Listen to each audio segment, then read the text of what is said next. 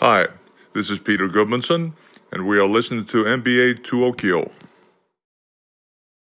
Tervetuloa takaisin NBA-tuokion pariin. Minä olen Olli Segersvärd. Ja minä olen Jerka Poropudas. Tämän jakson aiheena ovat viimeisimmät tapahtumat, Markkas Vartti, tämän kauden todelliset mestarikandidaatit ja kinkkiset kuulijakysymykset. Kinkkisten kuulijoiden kinkkiset kysymykset.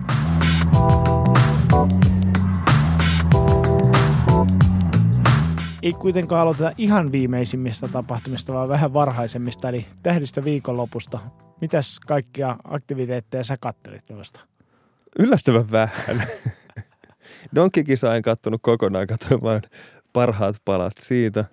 Olen sataprosenttisesti sitä mieltä, että jälleen kerran kyseisessä kisassa tuomaristo päätyi väärään lopputulokseen, eli Aaron Gordon on nyt kärsinyt kahdesti vääryyttä Donkey-kisassa. Hänen olisi pitänyt voittaa 2016 Zach Lavinia vastaan ja olisi pitänyt voittaa nyttenkin kyllä. Se, että donkkaa Taco Fallin yli, niin määritelmän mukaan sen pitäisi päättää mikä tahansa donkkiskaba tämän Taco Fallin ylidonkkaajan voittoon. Niin tota, ilmeisesti tarkoitus oli, että tuomaristo olisi äänestänyt, että olisi päättynyt tämä tasapeliin tämä donkkikisa, mutta sitten Dwayne Wade ilmeisesti se oli se, joka oli heikko lenkki ja äänesti väärin ja sitten Derrick Jones nuorempi Joo. kruunattiin donkkikuninkaaksi. Tähän on olemassa semmoinen hokema, joka liittyy Dwayne Wadeen. Mä en nyt rupea toistamaan sitä, koska tämä on koko perheen podcasti. Sitten Junnujen tähdistöottelu voitti Jenkit ja kolmoskisa voitti Buddy Hield – tässä ehkä merkittävää oli se, että etukäteen oli ollut puhetta siitä, kuinka Sauna Jim Boylen oli tarkoitus auttaa kotikaupungin Zach Lavin voittoon sillä, että hankkivat samanlaiset pallotelineet ja että voi niin kuin harjoitella sitä heittämistä ja suunnitella sen rutiinin valmiiksi ja niin edelleen. Ja sitten kun Zach Lavinia haastateltiin tästä, niin ja, ja sitten on tota, Coach Boylenin piti vielä antaa jotain pointtereita olla jeesaamassa Lavinia valmistautumisessa. Ja sitten kun Lavinia haastateltiin, niin mitään tämmöistä eh, kolmoskisan mentorointia ei ollut tapahtunut. Että se oli jäänyt ihan täysin niin kuin lehdistölle puhe, puheiden varaan. Sopii hyvin kuvaan. Joo. Mutta sitten tuossa viikonlopun päätapahtumassa, eli julkis Höntsässä, niin tota Team Wilbon voitti Team Steven Ain 62-47 ja farssimaisesti ottelun MVPksi yleisö äänesti Commonin. No Common teki kymmenen pistettä, otti viisi levypalloa, kolme korjohtavaa syöttöä, neljä riistoa ja fanit hänet valitsivat voittoon, että en mä tiedä, voiko kukaan motkottaa tuosta, varsinkaan jos ei ole nähnyt koko peliä. Mä en tiedä, kuinka, mihin sä perustat tämän sun väitteen siitä, että kyseessä oli farssi. Paitsi ehkä siihen, että Commonilla oli tietyn näköinen MC-rooli noissa All-Star-otteluesittelyissä esimerkiksi. Hän oli mukana tässä hommassa muutenkin kuin vain kilpailijana. Niin, kun taisi olla kotiko, tai Chicagon omia poikia. Ja Joo. Se varmasti siivitti hänet voittoon.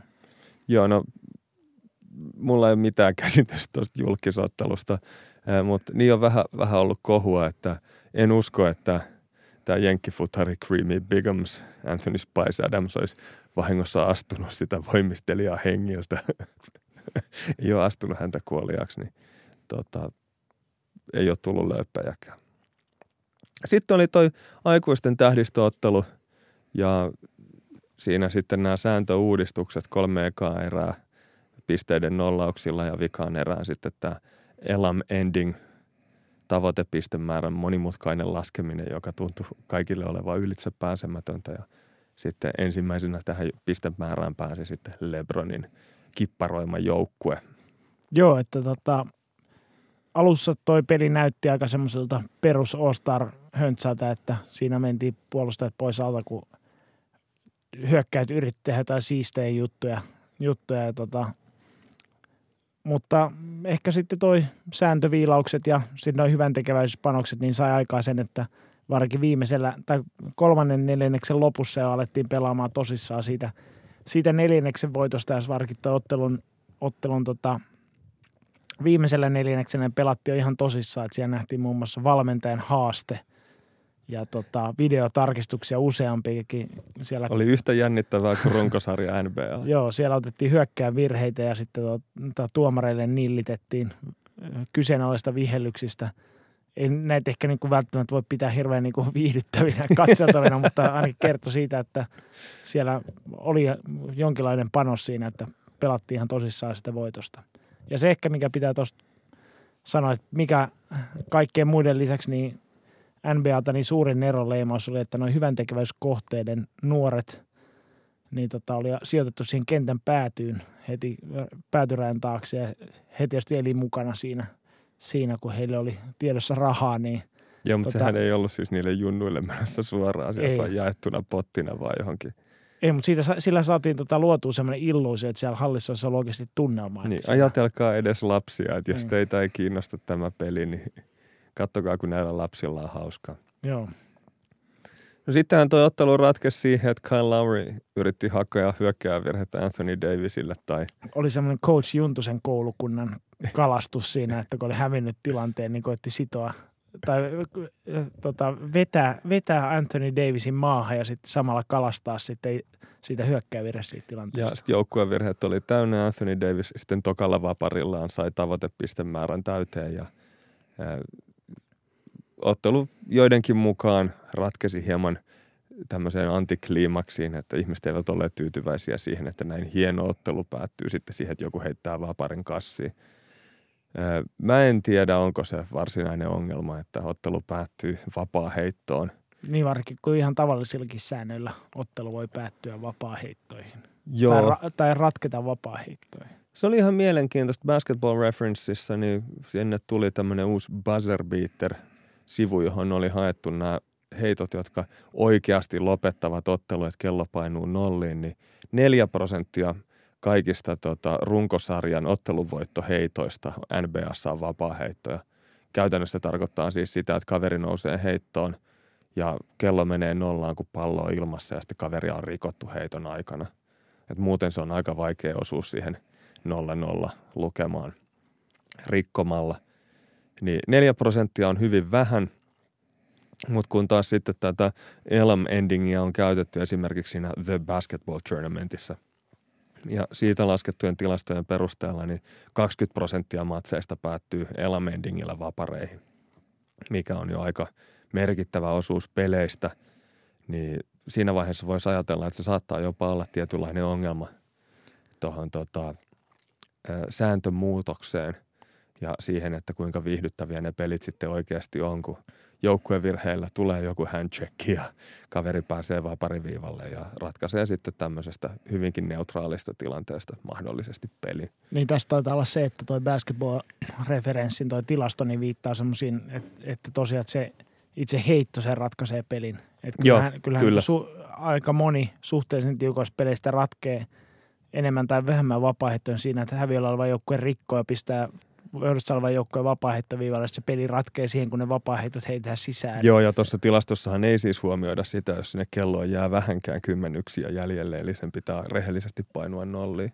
Että tota, et todellisuudessa se ero ei ole niin suuri, että ja kyllähän lopussa vapareita. Kyllähän oikeassa koriksessa tulee niitä vapariskaboja sitten siihen matsin loppuun, että, että siinä mielessä – merkittävä osa oikeista korispeleistä päättyy kyllä vapaa-heittoihin, vaikka se ei ehkä tuossa tilastossa näykään siinä, että kello näyttäisi 0 0 0 0 siinä vaiheessa. Ha- hauskintahan tässä on se, että kun tämä jotenkin niin koettiin vääräksi, että ottelu loppuu vapaa-heitolla, niin sitten koettiin keksiä tähän erilaisia ratkaisuja, miten tämä vältettäisiin. Sitten mentiin niin täysin tämmöisiin keinotekoisiin rakenteisiin, joista seuraa, seuraa paljon isompia ongelmia niiden käyttöönotosta, että ehdotettiin esimerkiksi tämmöistä, että tota, jos oltaisiin siinä tilanteessa, että olisi esimerkiksi pisteen päässä tavoitepistemäärästä, niin sitten vapaa-heitto ei niin lisättäisikään sille heittävälle joukkueelle, vaan se vähentäisi vastustajajoukkueen pistettä. Eli tota, tavallaan se vapaa-heitto heittävä joukkue niin hyötyisi siitä se vapaa-heittojen pistemäärä, mutta he eivät olisi yhtään sen lähempänä, lähempänä sit sitä loppua.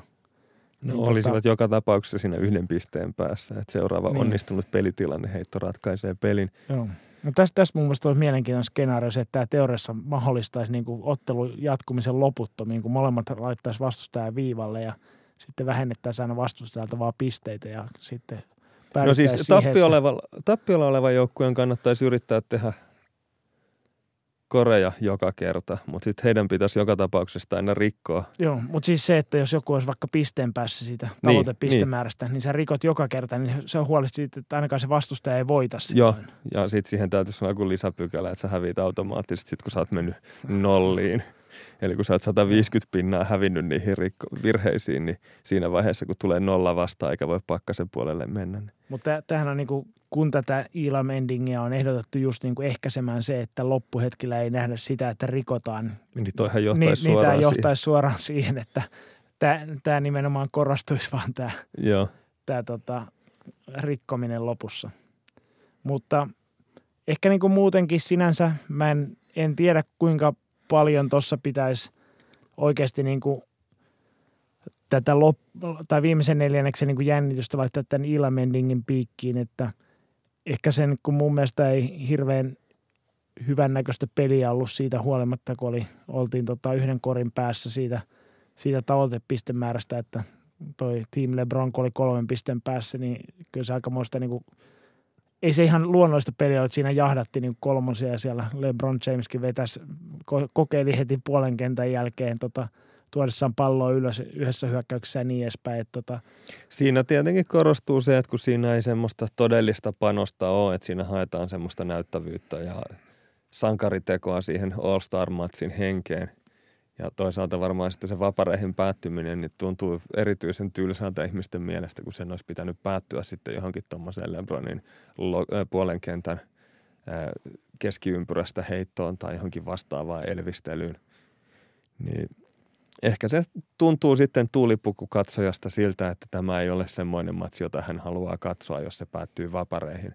Itse en koe olevani tuulipukukatsoja, koska en katsonut koko peliä, joo, vaikka sitä kehuttiin tosi paljon. Mä puhuin ihan vain teoreettiselta pohjalta tässä. joo, tietystihän siinä näkyy, että, että jos nämä pelaajat pelaa ensimmäistä kertaa tällaisella, niin heillä ei ole niin kuin joutuneita taktisia malleja, että mikä on niin kuin hyväksi koettu tapa yrittää sitten, sitten tota, Tietenkin hakee vain kontaktia, kontaktia, kontaktia. Tavoite on päästä sinne viivalle, koska saat kaksi vaparia, joista jommalla kummalla voittaa, niin juokset vaan pu- puolustajaa päin ja toivot, että pilli soi sun, sulle edullisesti. Joo, mutta joka tapauksessa niin tota, Toihan olisi ihan mielenkiintoinen itse asiassa niin kuin hyökkäysstrategiana se, että jos sä oot niin kuin vaparin päässä voitosta ja vastustaja on vähän takamatkalla, niin sähän voisit lähteä ihan vaan lämpöhakuisena ohjuksena juokseen niitä puolustajia päin.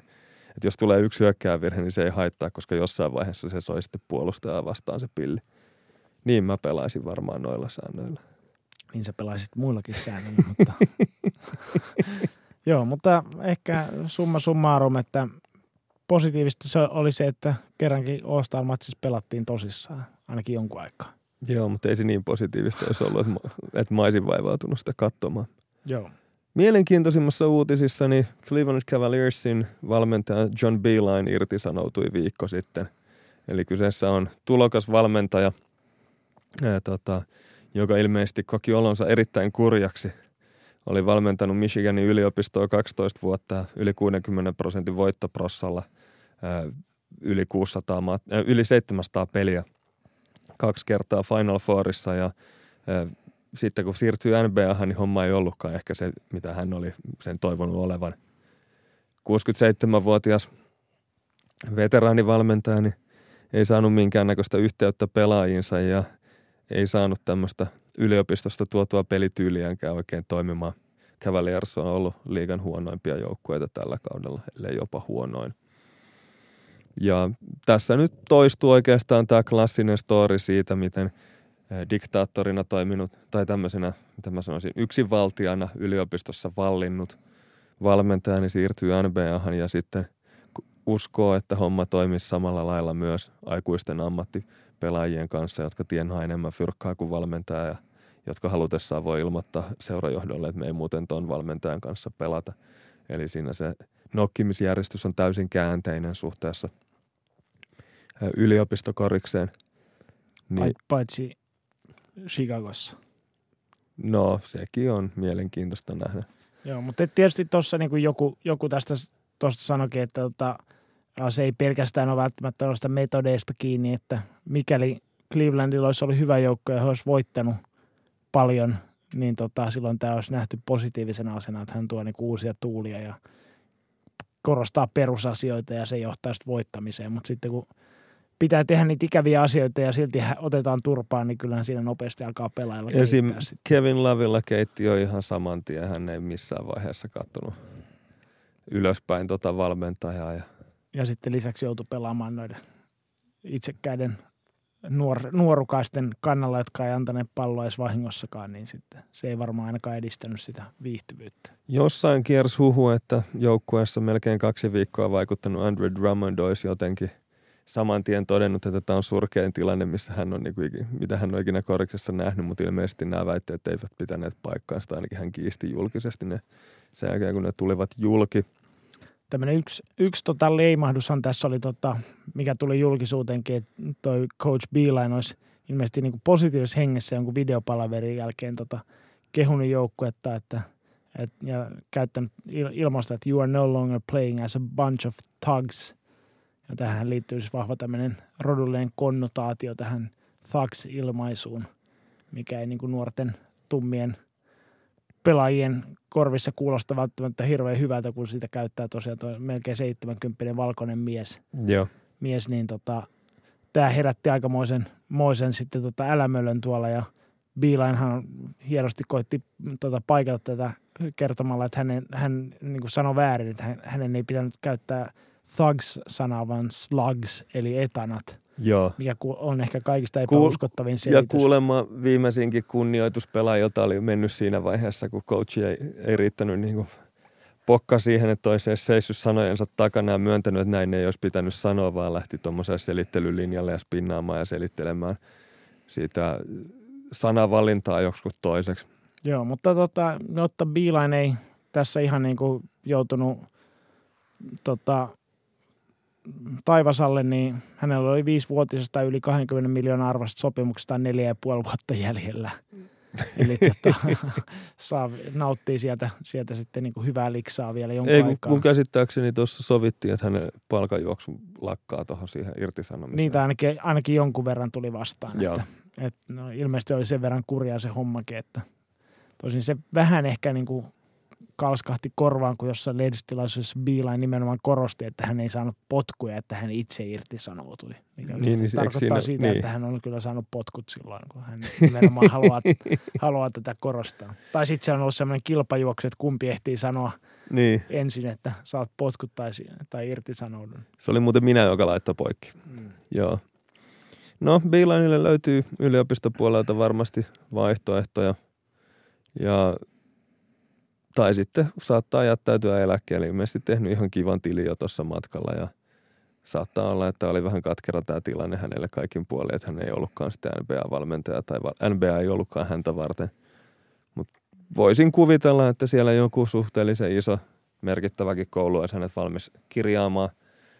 Esimerkiksi jos näissä FBIn tutkimuksissa, niin sitten tulee jotain irtisanomistilanteita taas, niin siellä voi isojakin päitä olla pölkyllä ja ja varmaan kysytään ensimmäisten joukossa sitten.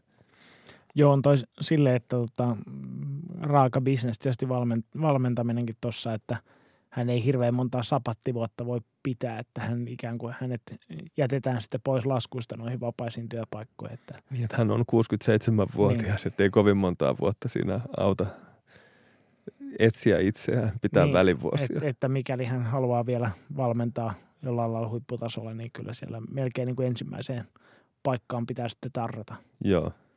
No sitten taas Cavaliersillä niin on ollut puhetta siitä, että voisivat lähteä hakemaan ensi kesänä sitten eh, jotain tämmöistä unelmakandidaattia tuohon hommaan, kuten San Antonio Spursin apuvalmentaja Becky Hammonia tai sitten yliopistopuolelta Villanovan Jay Wrightia. Mutta tässä on aika mielenkiintoinen asetelma, että ensinnäkin Beelinein kausi oli niin totaalinen floppi, että todennäköisesti nämä yliopistocoachit ei nyt ole kauhean kovassa huudossa, ainakaan Clevelandissa ja muutenkaan NBAssa. Ja myös toisinpäin, että jos Beeline oli 12 vuotta onnellinen Michiganissa ja sitten meni Clevelandiin ja puolen vuoden jälkeen löi hanskat tiskiin ja jätti neljä ja puolen vuoden liksanttu pöydälle enemmän tai vähemmän – koska homma oli niin haitarista, niin ei toi myöskään ole semmoinen mainos tota, Cavaliersi-organisaatiolle, että sinne todennäköisesti ei hirveän moni valmentaja ole jonottamassa, jos heillä jotain muita vaihtoehtoja on Joo. tarjolla. Ja sitä paitsi tota, toi tällä hetkellä penkin päässä istuva äh, JB Bickerstaff niin sai suoraan itse asiassa päävalmentajan tittelin. Eli ei tämmöistä virkaa tekevän päävalmentajan titteliä, niin kuin yleensä kesken kauden Joo. Tota, penkin päähän nostetulla valmentajalla on, niin se saattaa tarkoittaa sitä, että lähtevät myös ens, ensi kauteen sitten Bickerstaffin Joo. alaisuudessa. Ja tota, Bickerstaff on varmaan niin kuin kokeneimpia tämmöistä tilanteesta, että tota, hän on itse asiassa kolmatta kertaa pappia kyydissä, että ensin kauden 2015-2016 hän hoisi loppuun Houstonissa Kevin McHalein saatua kenkää ja sitten 2017-2018 kauden Memphisissä David Fisdalein lähtöpassien jälkeen. Toi on vähän semmoinen niin kuin niche homma, että on apuvalmentaja, joka on erikoistunut vetämään kausia loppuun fudutsaaneiden päävalmentajien tilalla, niin on vähän ravintolan laulumiehet on mun käsittääkseni erikoistunut hautajaisten jatkoihin. Joo. niin, vähän tämmöinen, niin kun sä tarvitset sen tietyn kulman, jolla sä löydät aina mutta sitten to, to, toinen näkökulma on se, että itseen päävalmentajana ehkä haluaisi niin bigger staffia omaa staffia, että viime aikoina niin joka kerta, kun hän on ollut apuvalmentaja, niin se päävalmentaja on saanut kesken kauden kenkää. Joo. Onkohan hän oikeasti niin tehokas myyrä, että pystyy siellä sitten sabotoimaan toisia sillä tavalla, että saa sitten vetää aina kauden loppuun ilman mitään menestymismahdollisuuksia, kun joku toinen on jo tota, skeidannut ammeeseen valmiiksi. Joo, mutta tämä on ollut sinänsä ihan positiivinen käänne Clevelandissa tapahtunut. Joo, siis kyllä tämä kuolleen valmentajan pomppu on taas eh, nostanut päätään. Eli valmentajan vaihdoksen jälkeen niin Cleveland voitti Washingtonissa vieraissa ensin ja sitten pelasi Miami Heatin kanssa tämmöisen vuoroin vieraissa otteluparin ja siitä selvisi yhdellä voitolla ja yhdellä tappiolla ja sitten viime yönä voitti vielä Philadelphia 76ersin. Tota, äh, ehkä hieman loukkaantumisten avittamana, mutta kuitenkin 3-1 rekordilla uuden valmentajan johdolla. Joo, onkohan siellä uusi nousu nyt alkamassa? Ainakin Bickerstaff sanoi, että kyllä siellä nyt niin kuin yritetään vetää vähän kovempaa ja niin kuin hakea positiivista meininkiä näihin on saattanut myös vaikuttaa sitten se, että Washingtonilla ei ole mikään kauhean kummonen jengi ja, ja Philadelphialta, niin onko se kolme minuutin kohdalla tuossa matsissa, niin Joel Embiidiltä meni olkapää rikki. Ja hän on nyt sivussa ainakin pari viikkoa ja magneettikuva kertoo lisää. Vastaavasti Sixersillä niin Ben Simmons on ollut pidempään jo sivussa ja on sivussa toistaiseksi selän jonkunnäköisen hermopinteen takia. Tämä voisi tiivistää siihen, että – idän yhtenä haastajajoukkueena pidetty Philadelphia 76ers on sananmukaisesti kusessa tällä hetkellä. Ja tämä olisi, tämä on sen verran oleellista tavaraa, että Juuso Sainio on tänään kutsuttu. Hän on lupautunut vetämään erikoisjaksoa aiheesta, jossa Juuso itkee ja valittaa siitä, kuinka huonosti Sixersin asiat yhtäkkiä ovatkin. Tämä tulee sitten joskus myöhemmin keväällä NBA-tuokion NBA-kanavalla. NBA-tuokio-kanavalla.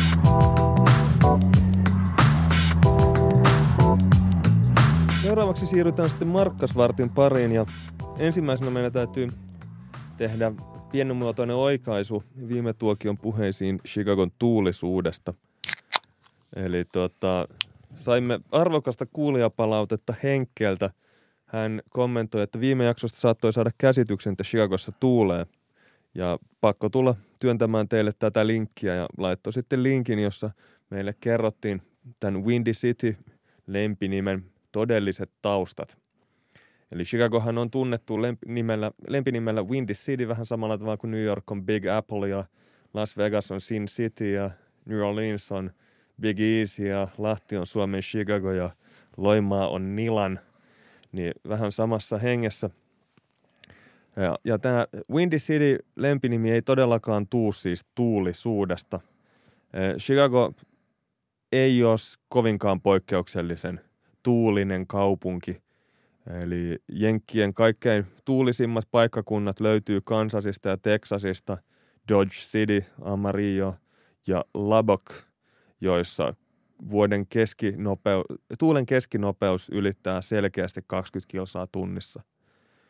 Chicagossa puolestaan tuulen keskinopeus vuositasolla niin ei ole paljonkaan suurempi kuin peruskaupungeissa. Chicagossa tuulee noin alle 17 kilsaa tunnissa keskimäärin vuoden yli. Se on hieman enemmän kuin New York Cityssä, mutta selkeästi vähemmän kuin esimerkiksi Bostonissa. Ja tämä Windy City ei itse asiassa tuukaan siitä, että kaupunki olisi erityisen tuulinen, vaan se kuvastaa enemmänkin näitä Chicagon asukkaita itseään. Ja kyseessä on tämmöiset 1800-1900-luvun taitteen muiden kaupunkien edustajia, muiden kaupunkien ää, tota, lehtimiesten kirjoitukset, joissa on kritisoitu Chicagoa, kun Chicago on tavoitellut muun muassa maailmannäyttelyä ja muutenkin yrittänyt nostaa osakkeitaan suhteessa näihin muihin kaupunkeihin, niin tämmöinen tota Milwaukeelainen toimittaja muun muassa ää, on kutsunut Chicagoa ää, lännen tuuliseksi kaupungiksi, ja tämä viittaa siihen, että kaupunki on täynnä windbagseja, eli tämmöisiä turhan tärkeitä pöyhkeilijöitä, jotka on kiinnostuneita vain rahasta ja joilla on korostuneet egot ja jotka ovat täynnä itseään. Eli se, että Chicago kutsutaan Windy Cityksi, niin ei todellakaan viittaa siihen, että siellä tuulisi samalla lailla kuin Jyväskylässä, vai mikä se meidän johtopäätös viime tuokiossa oli. Ja tämä on semmoinen knoppi, joiden takia toivomme kuulijoilta palautetta näistä jaksoista. Kiitos Henkelle, saatiin taas laatukontenttia tähän tuokion markkasvarttiin. Ja toisaalta saatte myös tämmöisen tietyn sorttisen ää, tota, testin, jonka avulla sitten kun kuulette ihmisten puhuvan Chicagosta ja hehkuttavan sitä tuulisuutta, niin ensimmäisenä kannattaa aina epäillä, että onko ne oikeasti olleet edes siellä, kun eivät ole kiinnittäneet huomiota näiden chicagolaisten pöyhkeyteen ja turhan tärkeilyyn.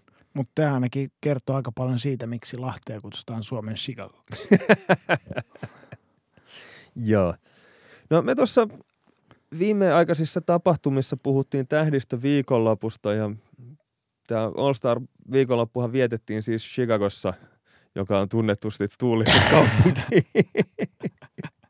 ja niin no, e, ei vitsi vitsi. E, tämä oli Chicago Bullsin organisaatio enemmän tai vähemmän kiusallinen viikonloppu, koska... Koska siellä ei tullutkaan. E, koska joukkueen pelit on mennyt heikosti ja fanit ovat olleet kovasti tyytymättömiä seurajohtoon. Ja just ennen kuin näiden tota, tähdistöhäpeninkien piti alkaa, niin sitten tota, sosiaalisessa mediassa alkoi pyöriä tämmöinen video, jossa Bullsin kotihallista United Centeristä, niin turvamiehet poistivat kaveria, jolla oli G-liiga Windy City Bullsin tämmöinen tota, kustomoitu paita, jossa oli pelinumerona 86 ja nimenä Garpax, missä siis Garpax viittaa näihin tota, seurapomoihin, ää, tota, mikä tämä on, Gar Formaniin ja John Paxsoniin. Ja 86 pelinumero viittaa siihen, että ää, joku heitetään ulos ravintolasta tai ää, jostain hankkiudutaan eroon. Ravintolaslangia ää, tarkoittaa siis 1930-luvulla ää, ravintolatyöntekijät sanoivat, että joku ruokalaji on 86 siinä vaiheessa, kun sitä ei enää ole. Niin tämmöinen numerovalinta ja Garpax-yhdistelmä niin riitti jopa siihen, että kaveri poistettiin. Vastaavasti sitten, kun ää, tähdistöviikonloppua viettämään tulleet vieraspaikkakuntalaiset ajelivat lentokentältä kohti keskustaa, niin siinä matkalla oli sitten tämmöinen hieno digitaalinen mainosnäyttö, jossa ää, luki, että tervetuloa Chicagoon, hashtag FireGarPax, eli erottakaa Gar Foreman ja John Paxson. Sen lisäksi ää, tota, seura ei voinut seurajohto ei voinut hirveän isoa roolia noissa ohjelmanumeroissa ottaa, koska pelkona oli se, että yleisö kääntyy heitä vastaan. Eli perinteisesti omistajat ovat käyneet kovasti poseeraamassa ja vilkuttamassa yleisölle tuolla niin kuin keskiympyrässä tähdistöottelun eri vaiheissa. Ää, mutta nyt he eivät, omistaja Jerry Reinsdorf ja poikansa seuran presidentti Michael Reinsdorf tai sitten juurikin edellä mainitut Garpax kaksikon edustajat, niin heillä ei ollut niin mitään saumaa nousta mihinkään lavalle, koska heidät olisi todennäköisesti buuattu välittömästi pois sieltä. Mutta sen sijaan, että aina kun jotain Bullsin pelaajia esiintyi jossain, niin siellä aloitettiin nämä Fire Garbax. No, Zach Lavinia haastateltiin ESPNlle ja sitten taustalla lähti tämä tota, Fire Garbax chantti. Eli siinä mielessä yleisö oli kyllä hereillä. Toinen ongelma Bullsille oli sitten se, että seuran oma edustus näissä eri ohjelmanumeroissa niin oli hyvin minimaalinen. Paitsi julkispelissä, jossa Common oman, vei- po- oman kaupungin Common valittiin MVPksi. Joo. Mä en tiedä, oliko sitten seuraalla ollut haaveena se, että Zach Lavin ja Lauri Markkanen olisi ehkä jompi kumpi tai molemmat jotenkin venyneet tuonne tähdistöotteluun. Tai jotain tämmöistä on saatettu vielä viime kesänä toivoa. Ja Zach Lavin ainakin itse oli sitä mieltä, että hänet olisi pitänyt valita tuonne tota, tähdistöotteluun, mutta Charles Barkley lykkäsi hänet, lyttäsi hänet aivan välittömästi näistä ää, puheista ja sanoi, että siinä vaiheessa, kun joukkueella on viisi voittoa ja 75 tappioa, niin Se oli vähän ehkä liioittelua. joo, mutta siinä vaiheessa on turha väittää, että on sivuutettu, että hävinneiden joukkueiden pelaajat on aina niitä, jotka vinkuu, että heidät on sivuutettu, että hyvistä joukkueista pelaajat, voittavat pelaajat pääsevät sinne otteluun.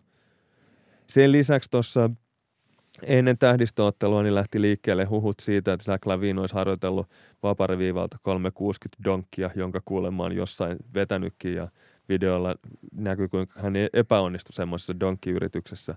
Ja ajateltiin, että tässä saattaisi olla sellainen, että Zach Lavin tulee mustana hevosena yllätys tämmöisenä tota, mysteeriritarina sitten tuohon Donkkiskabaan messiin. Ja sitten yleisö saattoi olla hieman pettynyt, kun Lavin ei missään vaiheessa sitten niin kuin yllättänytkään heitä. Ää, ei myöskään menestynyt kolmoskisassa osittain ilmeisesti sen takia, että Coach Boylen ei ollut sanonut hänelle, että sä oot oikeakätinen jätkä, että sun kanssa laittaa toi palloteline tuohon oikean käden puolelle ja heittää aina samalla tyylillä tai jotain. Ja sitten Wendell Carter Jr., hänet oli valittu tuohon tota, junnujen jenkit vastaan maailmapeliin, mutta hän ei loukkaantumisen takia päässyt pelaamaan ja vastaavasti sitten viime peleissä suht kovassa heitossa ollut, ollutta Kobe Whitea ei ylipäätään valittu sinne. Eli kaiken, kaiken puolin kuulostaa sille, että tämä Bullsin tähdistöviikonloppu niin on vain jatkoa tälle Chicagon kuluvalle kaudelle tai eh, muutaman kauden ajanjaksolle tässä näin. Joo, ja sitten se oli mielenkiintoista tuossa, että mi- millä lailla Bulls sitten näkyi niin tuossa noissa tapahtumissa, niin siellä oli kaivettu aika syvältä, että 90-luvun alun mestarijoukkueita, niin tota, heitä pelaajia siellä näytti esillä, että siellä oli esimerkiksi Horace Grant ja Toni Kukoc ja Scottie Pippen oli esiintynyt tuolla eri tapahtumissa niin tota yleisölle ja, ja sitten siellä oli BJ Armstrong ilmeisesti oli ollut jossain paneelikeskustelussa mu- mukana ja tota, Michael Jordanin syntymäpäivistä niin juhlista niin oli ainakin huhuja kovasti liikkeellä, että ne oli jossain ja parempi väki oli sinne saanut kutsun. Niin tota, mutta esimerkiksi noista tässä 2000-luvun ensimmäisen vuosikymmenen ihan menestyneistä joukkueista, niin vaikkapa Derrick Roseiakaan niin kuin ei nostettu muistaakseni juuri millään lailla esiin, että siellä Hän on aktiivipelaaja keskityttiin aika kilpailevassa näihin joukkueessa. tota, menneisiin suuruuden vuosiin. No voisi kuvitella, että noista 90-luvun mestaruusjoukkueen pelaajista niin ei ole kenelläkään mitään semmoista, ää, ainakaan Bullsin faneilla, niin mitään negatiivisia muistikuvia. Että he ovat aika varmoja semmoisia voittavia valintoja, ää, just Toni Kukoc johonkin tämmöiseen tota, Unified Chorus-tapahtumaan niin julkisvalmentajaksi tai tai sitten myös se, että kun Zion Williamson ja LeBron James ottaa jatkuvasti äh, Chicagossa ollessaan niin Michael Jordania puheeksi, niin eihän mistään Derrick Roseista puhu, vaan Jordanista, niin sekin on semmoista tota, menneiden aikojen muistelua varmaan sitten chicagolaisten puolesta. Sitten myös tämä esittelytunnari Alan Parsons Projectin Sirius-tunnusmusa, jota kuulemma oli sinne tota, Commonin tähdistöottelu esittely Riimittely. riimittelyn taustalle upotettu. Itse katsoin tämän pätkän kyllä, koska kuulin puhetta siitä, että nämä riimit on erityisen ontuvia. ja esimerkiksi Antetokumpoa ei ollut yritetty minkään kanssa sitten niin kuin yhdistää. Niin täytyy sanoa, että ne heikot riimit vei ehkä huomioon ja en edes tajunnut, että siellä subliminaalisesti se Sirius muhun sitten vaikutti ja muistelin sitten, tuli semmoinen katkeruus siitä, että jazz hävisi näille kavereille 90-luvulla tai jotain. Joo, mutta en tiedä, onko toi sitten masinoitu tässä fanien tyytymättömyyden keventämiseksi vai miksi, mutta tuolla viikonloppuaikana niin tota, kulki huhuja siitä, että Bulls suunnittelisi tuonne seurajohtoon vähän muutoksia. Mä henkilökohtaisesti uskon, että se on sataprosenttisen varmaa, että nämä huhut on laitettu liikkeelle sen takia, että fanit keskittyisi johonkin muuhun kuin vaatimaan niitä fuduja, saavat semmoisen heikon signaalin, että ehkä jotain muutoksia on tulossa.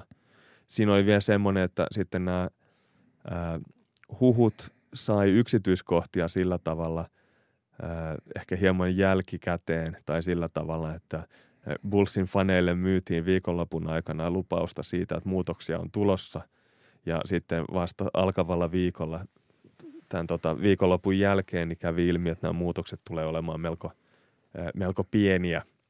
Joo, esimerkiksi niin kuin korispuolelle tota, asioista vastaava urheilutoimenjohtaja John Paxson, niin ilmeisesti jatkaisi aika lailla päätöksentekijänä, mutta ehkä tittelien muotoa taas vähän erinäköiseksi – mutta edelleenkin, että hän olisi niin kuin ton tulevankin GMn esimiehenä toimisi ja tosiaan nykyinen GM Gar Forman, niin, joka on entinen Bullsin scoutti-osaston työntekijä, niin siirrettäisiin takaisin sinne puolelle ja sitten jostain tota, värvättäisiin sitten uusi GM tilalle, mutta to, toisaalta, että jos se Paxson edelleen jatkaa siinä se ylimmäisenä päätöksentekijänä, niin tuskin siinä hirveän suurta muutosta tulee, vaikka se toinen kaveri – vaihtaakin. Mutta ainakin siinä tulee niin, että enää ei voida sitten syyttää garpaksia Joo. kaikista Että siihen tulee siihen paksiin joku uusi... Al- ei, ei garriin. Garpaksiin, niin tulee sitten siihen tota paksiin tulee uusi äh, prefiksi.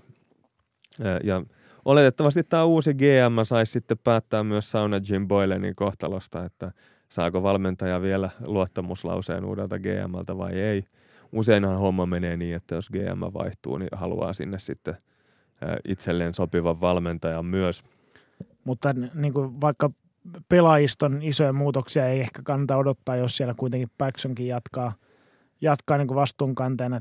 Yleensä ne liittyy siihen, että jos putsataan koko seurajohto, niin silloin ikään kuin voidaan tota, putsata myös ne edellisen seurajohdon valitsevat pelaajat sieltä pois ja todeta, että nämä eivät ole meidän virherekrytointejamme. Joo niin tota, näillä tiedoilla niin tuskin hirveän suurta tuuletusta on lupa odottaa. No siellä on. John Paxson aivan varmasti on jokaista näitä Bullsissa tällä hetkellä ää, vaikuttavaa pelaajaa ollut hehkuttamassa, että kuinka kovia jätkiä he ovat silloin, kun he ovat joukkueeseen jollakin tavalla tulleet hankituiksi. Niin se on varmaan aika korkea kynnys sitten lähteä niin kuin isolla luudalla koko jengiä luutimaan ulos sieltä ja – aloittamaan uutta rebuildia, nyt kun kolme vuotta on jo johdettu tätä rebuildia, jälleenrakennusprojektia. Tuossa sitten yksi tausta-ajatus oli se, että nämä huhut laitettaisiin liikkeelle, koska fanit on tyytymättömiä. Toinen selitys saattaa tietenkin olla se, että tämmöisiä muutoksia suunnitellaan, koska pelit ovat menneet ehkä hieman mollivoittoisesti. Ja kolmas tekijä on se, että – Bullsin katsojaluvut ovat olleet aika musertavan heikkoja tällä kaudella. Eli mitä netissä pyörii ja lukee erilaisten Bullsin kannattajien, jotka kirjoittaa vähän semmoista tankero Suomea tai tankero Englantia, joiden kotipaikasta ei voi ihan varmasti sanoa, että mistä päin Suomea he ovat, kun sinne Jenkkifoorumille kertovat, että aikovat poikotoida pelejä eivätkä tule katsomaan. Niin ainakin joidenkin katsojien osalla nämä ei ole ollut pelkkiä puheita, koska Bullsin katsojaluvut on laskeneet tällä kaudella melko dramaattisesti. Joulukuun alussa oli ensimmäisiä tämmöisiä niin kuin viitteitä sen suuntaan, että luvut olisi laskenut ja silloin kyseltiin, että äänestääköhän Bullsin fanit jaloillaan ja nyt alkaa vahvasti näyttää sille, että jonkunnäköinen joukkopako siellä on käynnissä – Oleellista on se, että tämä Bullsin United Centerin katsojakapasiteetti on 2197 katsoja. 20 000.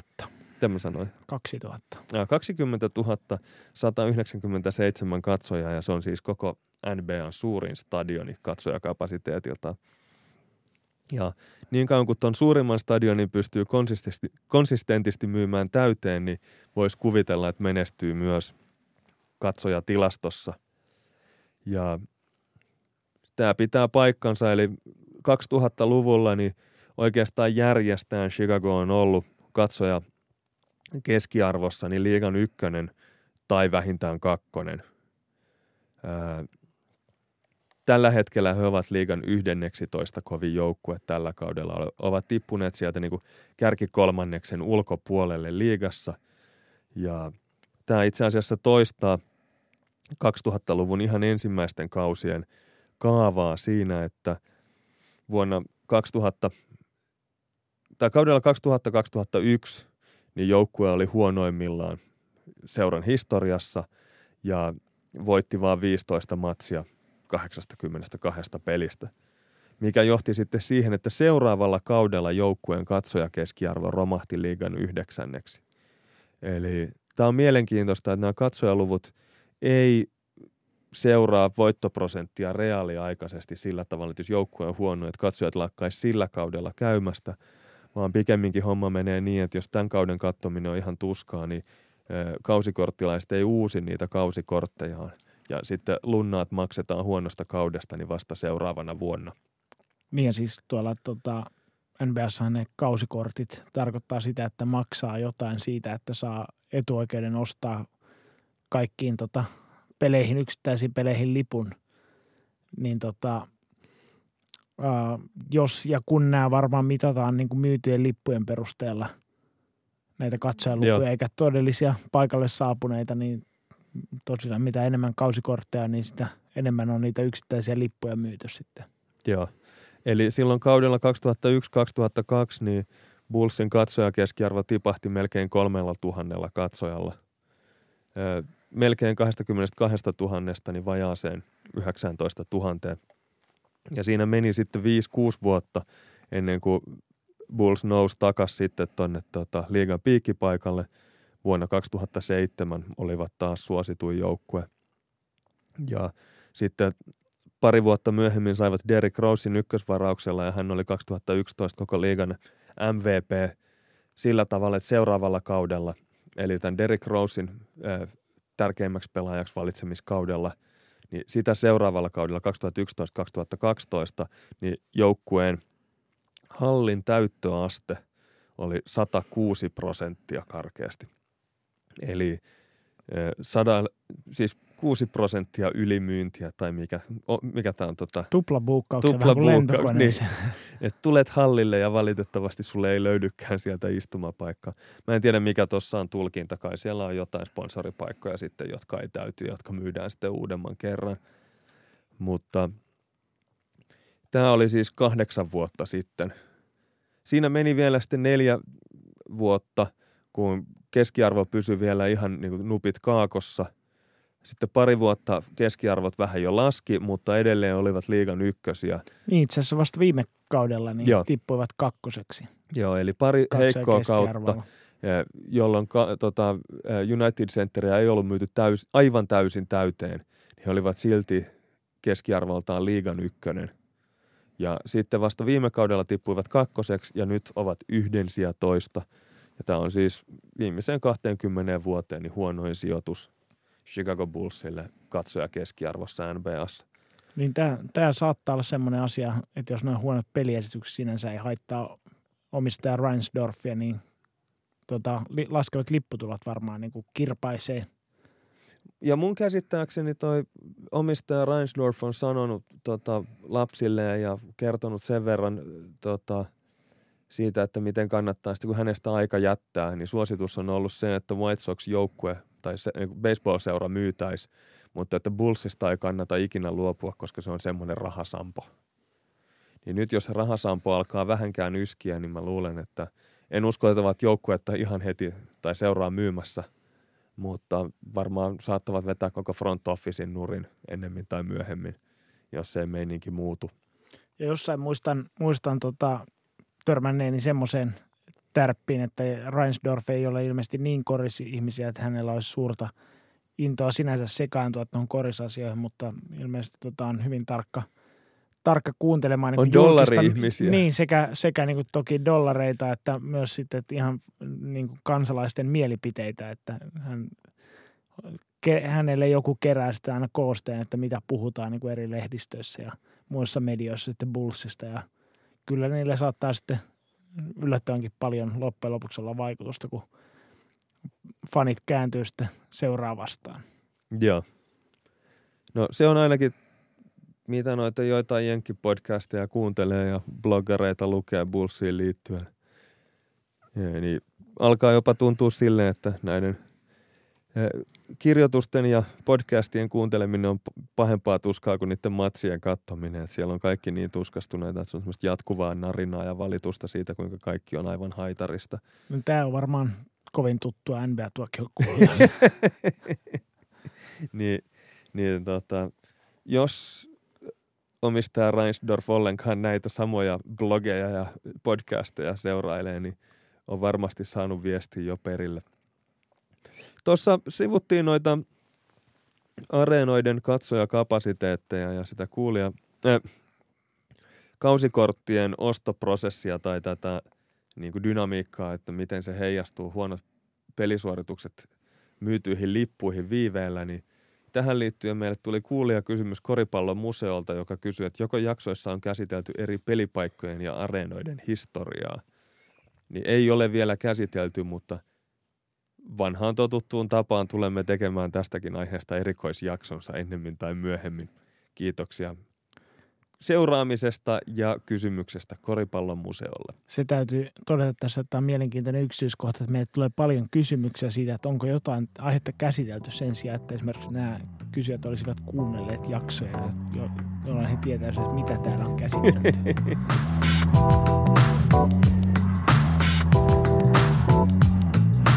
Mennään sitten tämän jakson varsinaiseen pihviin, eli tarkastellaan noita va- vakavasti otettavia mestarikandidaatteja tällä kaudella, tai vakavasti otettavia ainakin Phil Jacksonin määritelmän mukaisesti. Joo, tämä nyt on ehkä, miten mä sanon, tää on mielenkiintoinen mahdollisesti virhetulkinta tai väärin tulkinta Phil Jacksonin, nel- Tarkoitushakuinen väärintulkinta todennäköisesti. Phil Jacksonin 40-20 säännöstä. Vuonna 2008 hän sanoi, että ää, joukkueen on voitettava ensin 40 peliä ennen kuin häviää 20, jotta joukkuetta voidaan pitää eliittijoukkueena.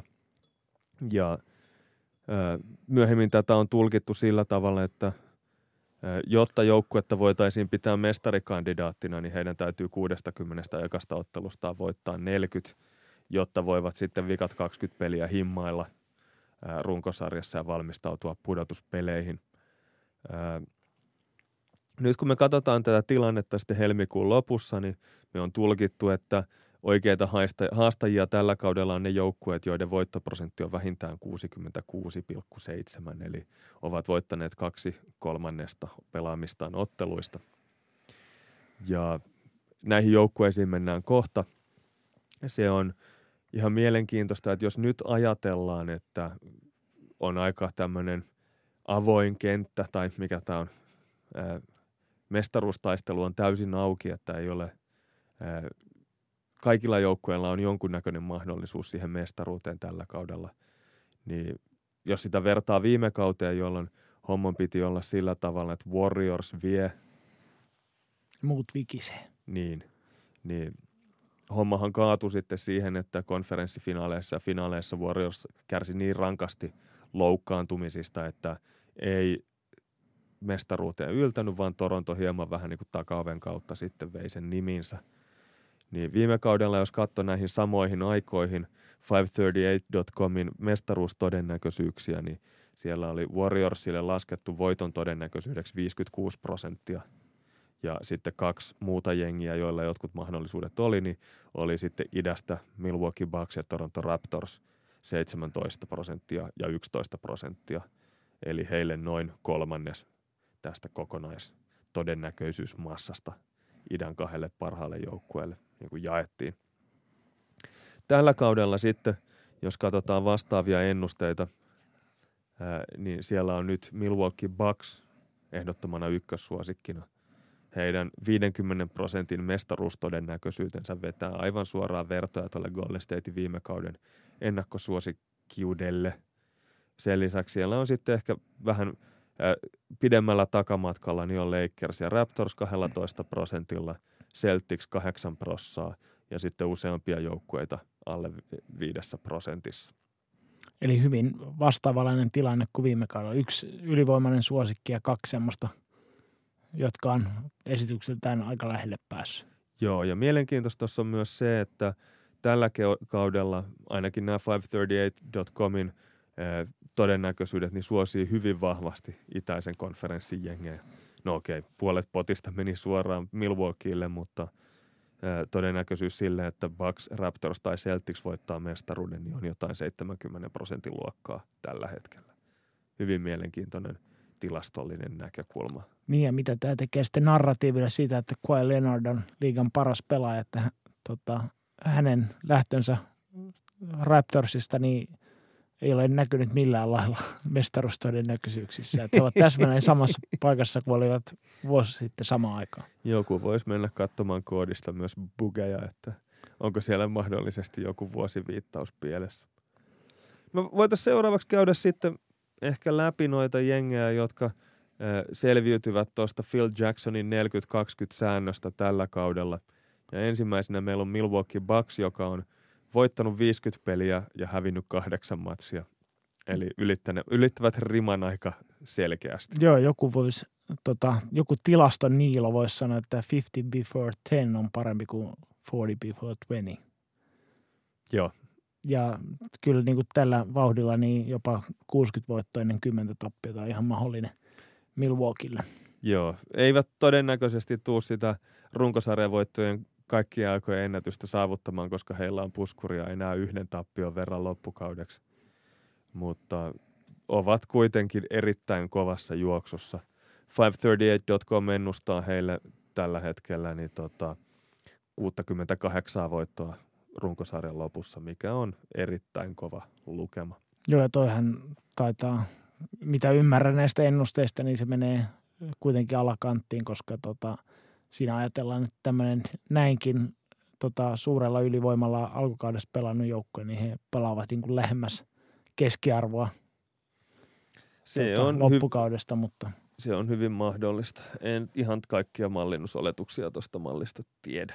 Joo, mutta tota, Milwaukeein kukkonen tunki ollaan häirinyt tietysti Jani Kumpo ja ehkä niin kuin nämä pelkät niin kuin ottelukohtaiset tilastot eivät kerro ihan tosiasiaa siitä, että Milwaukee on ollut niin ylivoimainen, että Jani Antetokumpan peliminuutit on tippunut aika lähelle 30, mikä on aika ennen, ennennäkemätöntä noin suvereenilta tähtipelaajalta. Ja tästä johtuen, niin kuin, jos katellaan vaikka tota 36 minuutin keskiarvoa, eli suhteutettuna tilastoja siihen, että jos peliaika olisi 36 minuuttia, niin tota, uh, koko kauden keskiarvolla niin yli 30 pinnaa, 12 levypalloa ja 5 syöttöä, niin on, pelat, tai on kaksi kautta löytyy NBA-historiasta. Jani Santokumpo viime kaudella ja Jani Santokumpo tällä kaudella. Ja noin per 36 keskiarvot on tällä hetkellä melkein 35 pinnaa, 16, syöt, äh, 16 levypalloa ja 7 syöttöä. Eli tota, aika tuhosaa jälkeä on tehnyt kyllä kentällä ollessaan. Toi on mielenkiintoinen. Yleensä tuota 36 minuuttia kohti lasketut keskiarvot tai semmoista, että jos pelaisi 36 minsaa, niin tekisi tämmöiset tilastot, niin usein siitä sitä käytetään väärin sieltä tai joku kaveri, joka pelaa ihan jämä minuutteja ja sitten ekstrapoloidaan siitä, että jos hän pelaisi niin kuin kolme neljäsosaa matsista, niin hän tekisi aivan hirvittävän tilastorivin. No nyt tässä on se, että kumpo pelaa ton 30 minuuttia per matsi, ja tekee siinä jo aivan hirvittävän tilasta. ja sitten siihen lyödään vielä sitten se kuuden minuutin lisäsaldo päälle, että se olisi yhteismitallinen niiden kavereiden kanssa, joiden pitää pelata koko matsi, jotta joukkue voittaa. Niin onhan toi ihan mieletön rivi.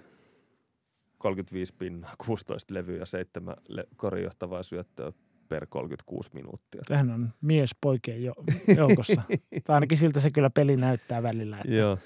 Joo, mutta tota, jos muutetaan Baksin niin his- historiaa, että mitä toi tarkoittaa, että 50 voittoa, 8 tappiota äh, saldo, niin tota, NBA-historiasta vastaavalla aloituksella löytyy kuusi joukkuetta aikaisemmin historiassa, jotka on vähintään siis viides, tai ensimmäistä 58 ottelusta on vähintään 50 voittanut. Philadelphia 67, Los Angeles Lakers 72 ja Philadelphia 83 vuonna. Ja kaikki nämä voitti sitten mestaruuden. Samoin Chicago Bulls 96 ja 97. Molemmat nämä joukkueet voitti mestaruuden. Ja sitten on Golden State Warriors 2016, jotka siis tota, kompastuivat finaaleissa Clevelandiin, mutta siihen asti yräsivät aika vakuuttavasti. Eli näillä tota, historian lehtien havinalla, niin Milwaukee olisi aika vakavasti kyllä mestaruudessa kiinni. Tuo voi tulkita joko niin, että tuommoisia joukkueita on NBA-historiassa kuusi ja niistä viisi on voittanut mestaruuden, tai sitten joku voi tulkita tuon niin, että 20 vuoteen tuommoinen joukkue ei ole voittanut mestaruutta, koska 2016 Milwaukee tosiaan, ei kun korjaan Warriors tosiaan, sössifinaalit Joo, ja sitten siinä se voisi, Lebronia vastaan. Se, se voisi myös tulkita niin, että tota, todella hyvät joukkueet, niin niiden todennäköisyys voittaa mestaruus on aika iso. Kyllä se jostain syystä mestaruudet suosii niitä hyviä joukkueita. Joo. Mutta tota, jos muuten tuota Milwaukeein joukkuetta katsoo tämän kauden osalta, niin äh, Malcolm Brogdon, joka lähti siis kesällä Indianaan, niin – hän oli viime kevään pudospeleissä todella tärkeä palanen ja tota, vähän on ma- pohdittu sitten, että mahtaisiko hänen lähtönsä näkyvä, kun pelit alkaa tulla tiukemmiksi, mutta ainakaan vielä runkosarjan aikana niin hän, häntä ei ole hirveästi ollut ikävä. Chris Middleton on kiittänyt maksimisopparista pelaamalla uransa parhaan kauden tähän mennessä. Eric Bledsoe, joka aika teki mahalaskun pudotuspeleissä, niin – on tota pessy kasvonsa ja hätyttelee puolustusviisikon paikkaa kyllä, että on niin hyviä otteita esittänyt. Sen lisäksi noista penkkimiestä, niin sieltä Dante Di Vincenzo, Pat Connaughton, George Hill ja Wes Matthews on hoitanut oman leiviskänsä ihan kunnialla, niin tota, sieltä löytyy useampikin pelaaja sitten täyttämään tota Brogdonin jättämää paikkaa. Mutta jos tota pelillisesti muuten Milwaukeeita vähän niin kuin – miettii, että mikä siellä se on, niin kuin ominaistaan, niin toi Brook Lopesin aika lailla kyllä henkilöityy se heidän omalaatuisuutensa. Eli se Lopesin yhdistelmä kolmen pisteen kantamaa ja sitten tota korinallisryskäystä, niin se käytännössä pakottaa vastustajat pois, tai kaikki vastustajat pois omalta mukavuusalueelta ja peluttamaan kahta isoa pelaajaa, mitä tosiaan niin kuin juurikaan kukaan ei haluaisi tehdä. Ää, Jani Antetokounmpo niin tosiaan on niin ylivoimainen, että häntä ei enää voi laittaa puolustamaan pienempää pelaajaa, että sinne pitää laittaa aina iso, iso pelaaja sitten tota Jannisin menoa vähän jarruttelemaan. Ja mikäli sitten koittaa pelata lyhyellä isolla ja laittaa pienemmän puolustajan Brook Lopesiin, niin, niin tota, hän edelleen esittelee niitä takavuoden, takavuosien tappavia postiliikkeitään. Ja mikäli taas laittaa ison pelaajan sitten puolustamaan Lopesia, niin – se on vähän niin kuin turhan panttina, koska Lopes tykkää päivystää siellä kaaren takana heittämässä kolmosia. Niin tota, tämä on vähän semmoinen match-up-valinta, että siinä ei oikein voi vastustaja voittaa millään lailla. Tämä panee toivomaan sitä, että päätyisivät jotenkin Houstonia vastaan pudotuspeleissä valitettavasti. Ei, ei taida tapahtua tällä kaudella, mutta olisi se kiva nähdä semmoinen äärimmilleen viety minikoris ja sitten tota, pari tuommoista isoa mörköä niitä vastaan ja sitten katsotaan, kun pikkupojat saa daijuu. Joo, mutta tota, pelkästään voittosaldolla mitattuna, niin Milwaukee ei ole ollut historia sen kova joukkue, eli he on myös tällä pisteerolla mitattuna tota, on hyvin lähellä parhaita runkosarjan joukkueita, eli heillä on mikä 12,1 pistettä keskimääräinen pisteero ja Tuolla ykkösenä on vuoden 72 Lakers 12,3 pistettä suurin piirtein keskimääräinen pisteero, eli niin kuin historiallisen kovasta joukkueesta Milwaukeeissa on, on kyse. Neljänneksi kovin kautta aikain. Joo, tällä hetkellä. Joo. Ja tota, näillä absoluuttisilla per 100 pallohallintaa luvuilla mitattuna, niin toi Milwaukeein puolustus ei ole ollut ihan niin kuin historian kovimpia, mutta sitten jos tämmöistä suhteellisella vertailulla, että kuinka paljon on eroa suhteessa keskimääräiseen puolustukseen, niin tota, Milwaukee Bucks on myös ne, kaikkein oikein neljänneksi kovimmalla saldolla. Tuossa tulee semmoinen mielenkiintoinen ää, tilanne, että kun hyökkäykset on niin paljon tehokkaampia nykyään kuin vielä pari vuotta sitten tai puhumattakaan kymmenistä vuosista, niin noita hyökkäysten ja puolustu, puolustusten tehokkuuksia niin on hyvin vaikea verrata vuosien yli. Ja tarkoittaa sitä, että puolustusennätyksiä tuskin tullaan rikkomaan, ellei niitä sitten jotenkin skaalata aina siihen, että kuinka hyviä joukkueet ovat keskimäärin olleet puolustamaan tai kuinka hyvin puolustukset ovat keskimäärin pärjänneet hyökkäyksiä vastaan vuonna 2020. Ja se on ihan hauskaa, että hyökkäysnumeroita käytetään aika sur, surutta siihen, että Mavericksilla on kaikki aikojen paras hyökkäys tällä hetkellä, joka on seurausta siitä, että hyökkäykset on ylipäätään aika paljon kovempia kuin aiemmin. Mutta sitten puolustusnumeroita, jos halutaan otsikoihin nostaa, niin ne skaalataan sitten ää, matchaamaan tai vastaamaan näitä vanhoja lukemia. No joka tapauksessa Bucks silläkin listalla neljäntenä. Joo, mutta toi Milwaukee, niin se miten he tuonne pääsee tuohon tehokkaaseen puolustukseen, niin se itse asiassa on varsin yksin, yksinkertainen tämä, tämä tota, kaava. Eli ensinnäkin osittain johtuen siitä, että he pystyvät pelaamaan todella isolla viisikoilla, niin tota, heitä vastaan vastustajat saa ylivoimaisesti vähiten pelitilanne tai heittoyrityksiä korin läheisyydestä ja sen lisäksi silloin kun sinne korin läheisyyteen pääseekin, niin se onnistumisprosentit on kaikista tai liigan heikoimmat.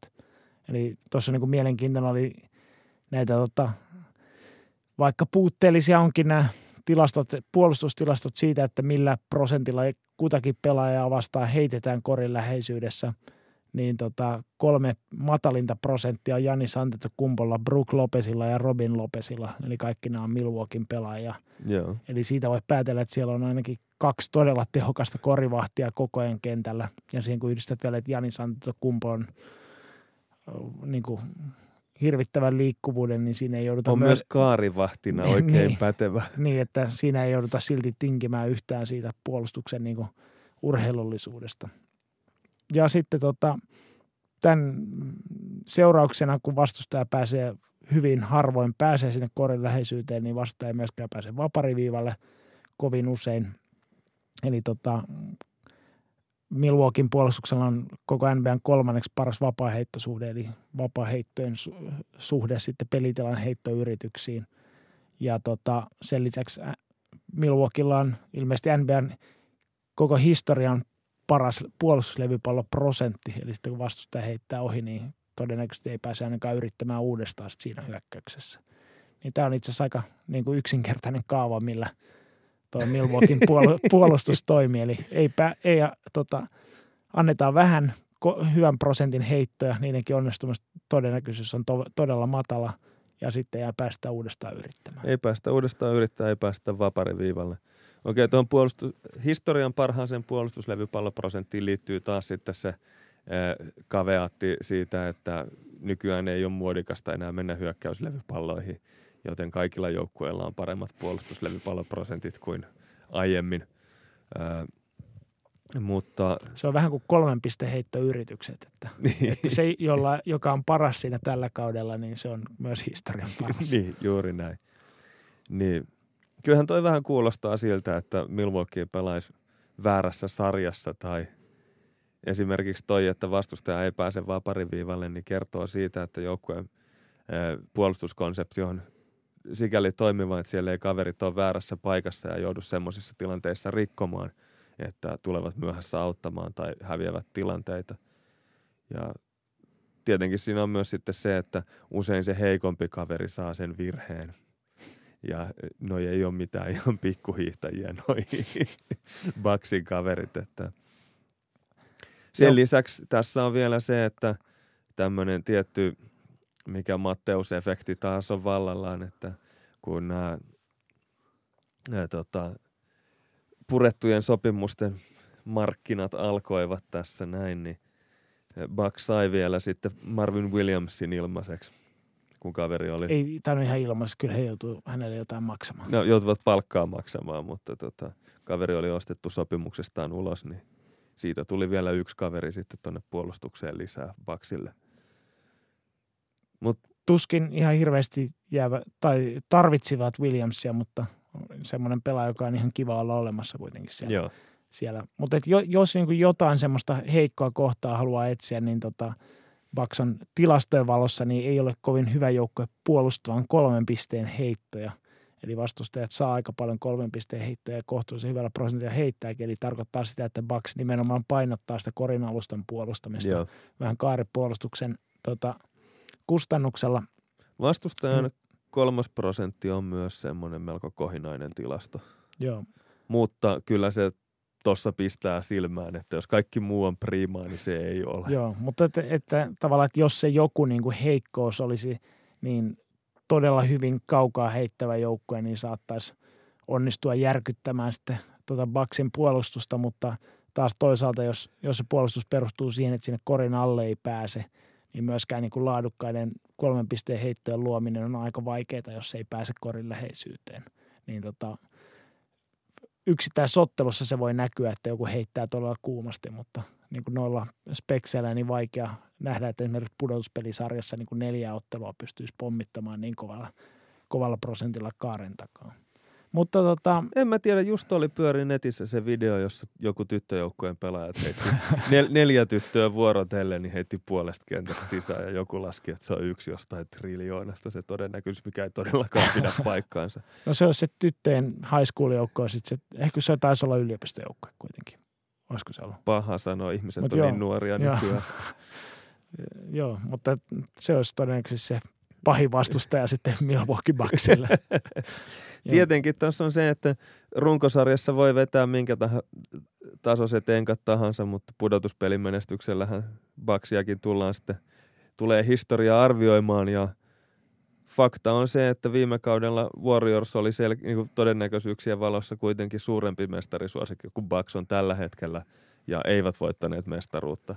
Ja siellä vaadittiin se, että Durantin ja Clay Thompsonin piti loukkaantua, niin jos tuosta Baksin paletista nyt ottaa sen yhden kaverin, jolla on tosi pitkä ja monimutkainen nimi, niin jos hänelle nyt sattuisi ää, joku epäonninen loukkaantuminen, niin Siis Dante DiVincenzolle. no, mahdollisesti hänelle, niin tota, kyllä se muuttaisi tota asetelmaa varmasti aika paljon. Joo, onhan tuossa, jos noita niinku finaaleihin asti miettii, niin päävalmentaja Mike Budenholzer niin on ollut vähän semmoisessa maineessa, että hän rakentaa hyvän tota, runkosarjakonseptin, mutta sitten välttämättä ei ole parhaimmillaan siinä, kun joudutaan tekemään muutoksia sitten siinä vastustajan tehdessä jotain muuta pudotuspeleissä, niin hänellä on niin kuin todistettavaa tässä. Ja sitten Joo. toinen on se, että tämmöiset vanhat viisaudet, että pudotuspeleissä ratkaisee se, kumman parhaat pelaajat on parempia – niin tota, Jani Kumpa tosiaan, tosiaan niin kuin, todennäköinen MVP tällä kaudella, mutta sitten niin kuin sen jälkeen on enemmän, tai Milwaukeein pelattu on enemmän roolipelaaja kuin tähtipelaaja.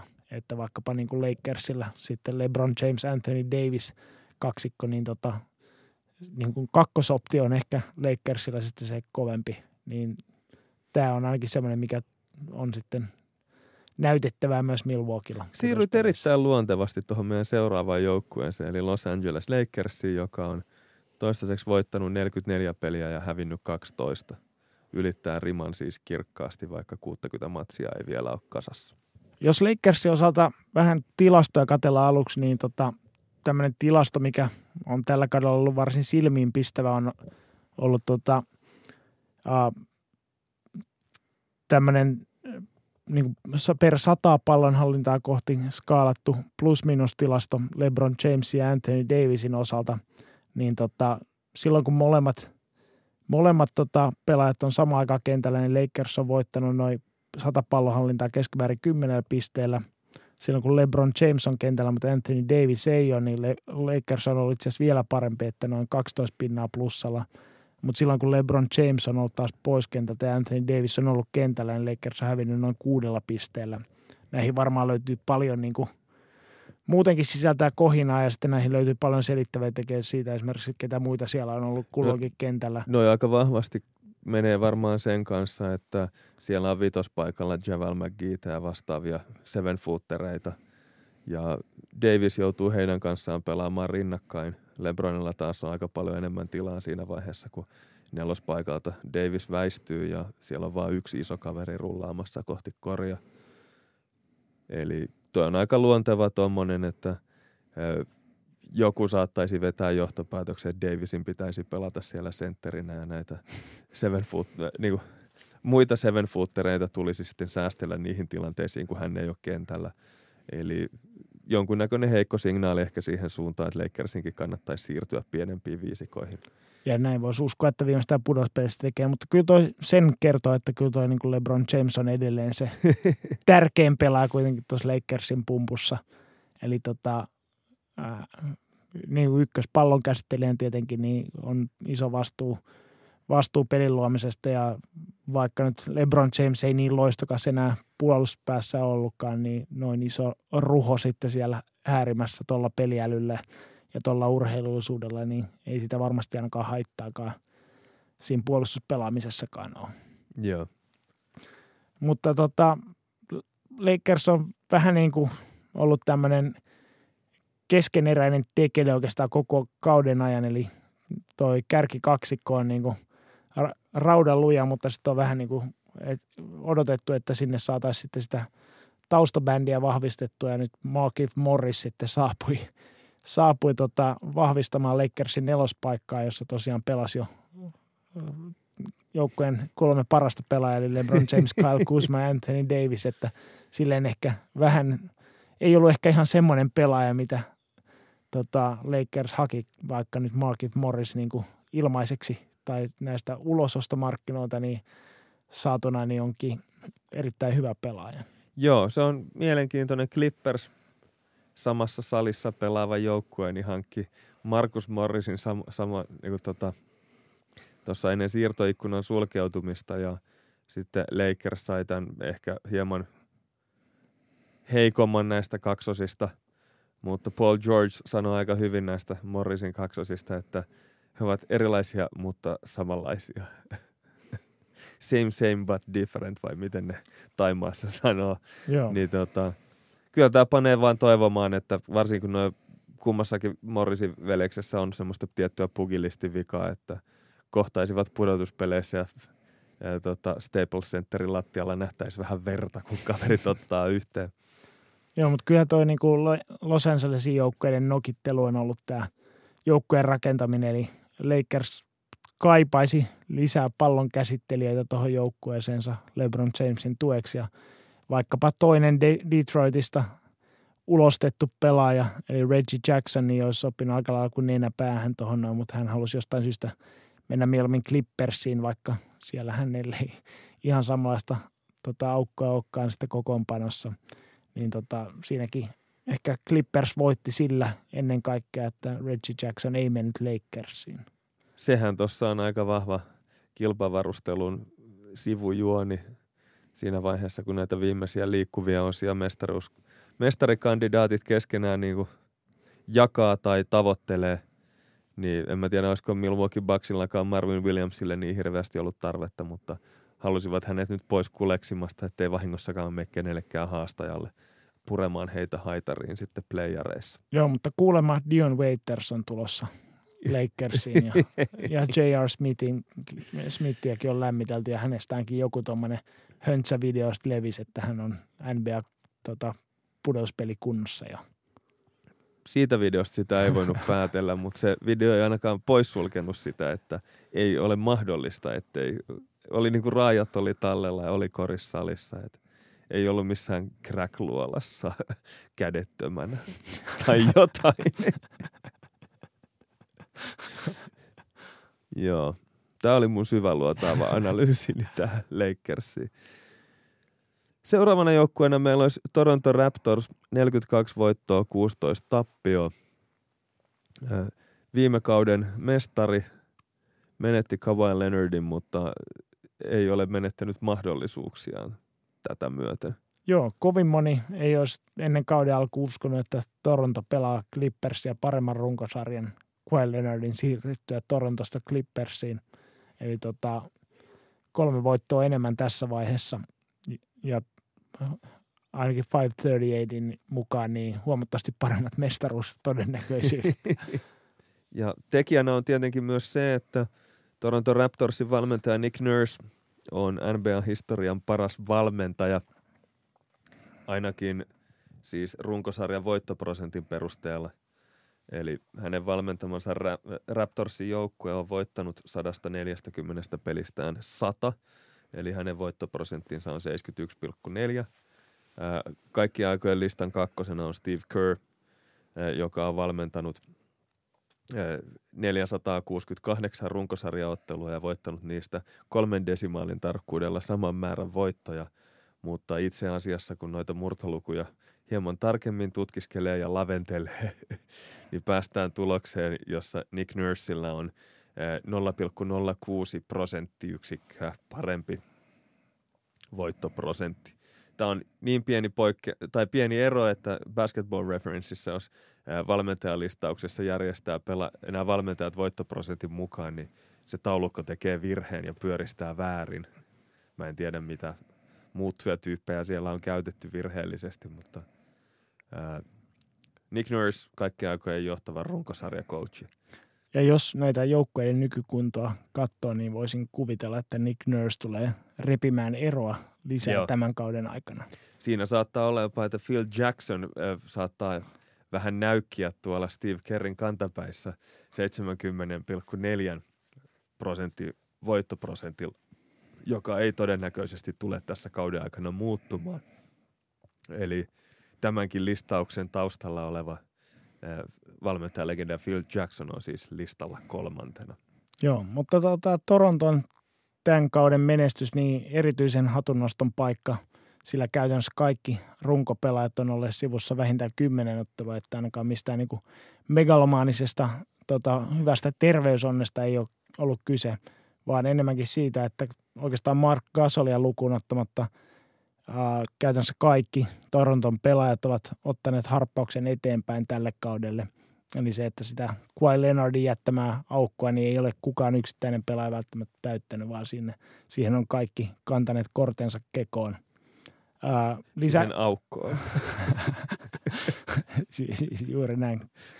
Mutta tota, ää, sen lisäksi niin toi urheilutoimijohtaja Masai Ujiri ja päävalmentaja Nick Nurse on – tehnyt erinomaista työtä siinä, että he on taikuneet lähes tyhjästä tuommoisia käyttökelpoisia roolipelaajia, kuten esimerkiksi Terence Davis ja Chris Boucher ja Matt Thomas, jotka ovat käyttäneet sitten ne mahdollisuudet hyödykseen, kun noin runkopelaajat on olleet loukkaantuneena. Se on mielenkiintoista nähdä, miten Toronto sitten pudotuspeleissä pärjää, kun heidän takakenttänsä on hyvin pieni kokoinen ja kaarella ei kauheasti sitä kokoa muutenkaan ole. Niin siinä vaiheessa, kun Milwaukeein noihin tuommoisiin ylettyviin hirviöihin törmäävät, niin tulee mielenkiintoista tämmöisen pelityylien ristivaloa siihen otteluun. Niin ainakin tuossa Ottelusarja. Ainakin tuossa tällä viikolla pelatussa ottelussa Milwaukeeita vastaan, niin ää, siinä näkyy ehkä sitten se Kawhi Leonardin tasoisen ykkösveturin puuttuminen, että, että kun alettiin pelaamaan niin kuin korikorista maanoa maano, niin sitten tota, Torontolla ei ehkä löytynyt sit sitä, sitä pelaajaa, joka pystyy sitä tiukalla hetkellä kantamaan joukkuetta harteillaan, mutta erinomainen joukkue kuitenkin. Joo. Seuraavana jenginä meillä on Boston Celtics, 41 voittoa, 17 tappioa. Mä en oikein uskalla sanoa tuohon mitään, koska muuten tulee Major Jullilankoja pitkin. No joo, että Jason Tatum, Jalen Brown pelannut aikalaista läpimurtokautta – he on ehkä semmoinen nuori laituri kaksikko, jota vähän niin kuin koko muu NBA katsoo kateellisena. Eli tota, ton tyyppisiä monipuolisia kahden suunnan laitureita, niin etsii kaikki. Ja Celticsiltä löytyy kaksi nuorta semmoista. Siihen päälle vielä Markus Smart ja tervehtynyt Gordon Hayward, niin aika kovaan toi laiturin rotaatio sitten käytössä. Kemba Walker tota, täyttänyt aika lailla sen roolin, mitä kaivattiin Kyrie Irvingin lähdön jälkeen. Eli, eli tota, ei ole Kyrie Irving. ei ole Kyrie Irving, mutta tota, paljon sitä, sitä tota, yksilötaitoa korvannut, mutta sitten jättänyt kuitenkin tilaa näille, näille nuorukaisille kasvaa, kasvaa joukkojen ykköspelaajiksi. Öö, se, mikä on epäilyttänyt vähän tota, koko kauden ajan, niin on toi sentterirotaatio Daniel Tice, Enes Kanter, Robert Williams, josta jälkimmäinen on loukkaantunut tällä hetkellä. Mutta niin kuin nykykoriksessa, niin tämä on ihan riittävän hyvä rotaatio oikeastaan kaikkiin muita vastaan, paitsi sitten Milwaukeein jättiläisiä ja mahdollisesti tervehtyvää Philadelphia vastaan – jotka nyt sattuu olemaan ehkä kaksi pahinta kilpailijaa idässä. Että. No siinä on ehkä Celticsia lykästänyt se, että tämmöinen luonnonvalinta tuntuu poistaneen nyt sen Sixersin sieltä listalta ainakin alustavasti. Et sitten se on se Milwaukee, on se lihavuori, jonka yli on joka tapauksessa kiivettävä, jos meinaa finaaleihin päästä. Ja siinä vaiheessa tulee kyllä tuolla nimilistalla niin vähän, vähän pitkä ottelusarja. No Jason Tatum ei ole ylittänyt uutiskynnystä jopa Suomessa pelkästään peliotteellaan, vaan myös muista syistä. Joo, se on aina mahtavaa, kun Hesari kirjoittaa NBA-koriksesta, niin se on joko Lauri Markkanen tai sitten joku on töppäily jotain. Ja... Tai parhaimmassa tapauksessa Lauri Mer- Markkanen on töppäily jotain. Onneksi niitä on ollut vähemmän. Jason Tatum on ottanut tämmöisen koko selän kattavan God's Will sananlaskut, kolmas luku, jakeet 5-6, tatuoinnin, jossa God's Will Jumalan tahto, niin siitä puuttuu heittomerkki sillä tavalla, että toi ei olekaan mikään tämmöinen perus tota, Juma, gene, Jumalan tahto, vaan Jumalat aikovat. Jumalat aikovat, niin kuin se taisi olla Hesarissa käännetty. Tuo on sinänsä vitsikäs, tuo on helppo korjata varmaan toi tatuointi, mutta kaikki tulevat muistamaan sen, että siinä oli typo, koska hän on tästä Instagramiin ison kuvan laittanut – Toinen kysymys, joka mulle tässä heräsi, oli se, että kun menin katsomaan sitten sananlaskujen, äh, sananlaskuja raamatusta, kolmas luku, jakeet 5-6, kuuluvat, turvaa Herraan kaikesta sydämestäsi, äläkä nojaudu omaan ymmärrykseesi. Tunne hänet kaikilla teilläsi, niin hän sinun polkusi tasoittaa. Niin en mä tiedä, miten toi God's Williin liittyy, varsinkin kun se englanninkielinen versio oli ainakin mun silmälle niin kuin sisällöltään täsmälleen sama – et tässä saattaa olla jopa mahdollisuus, että toi tota, olisi virheellisesti otsikoitu toi kaverin sekä tatuointi. Niin, jos se on tehty niin kuin se klassinen tämä kiinalaisten kirjoitusmerkki tota, ravintolan ruokalistasta. Kana kung po olkapäähän ja sitten joku random sananlaskujen kirjaa viittaus God's will tekstin alle selkään. On se ihan mahdollista. Kuulostaa hyvinkin Celticsiltä. Joo. Seuraavana jenginä Seuraavana jenginä meillä on Denver Nuggets, joka just sai 40 voittoa kasaan ja heillä on tappioita vasta 18. No Denver on ehkä ollut vähän tämmöinen noin hyväksi joukkueeksi aika, aika tota, mauton ja hajuton joukkue tällä kaudella.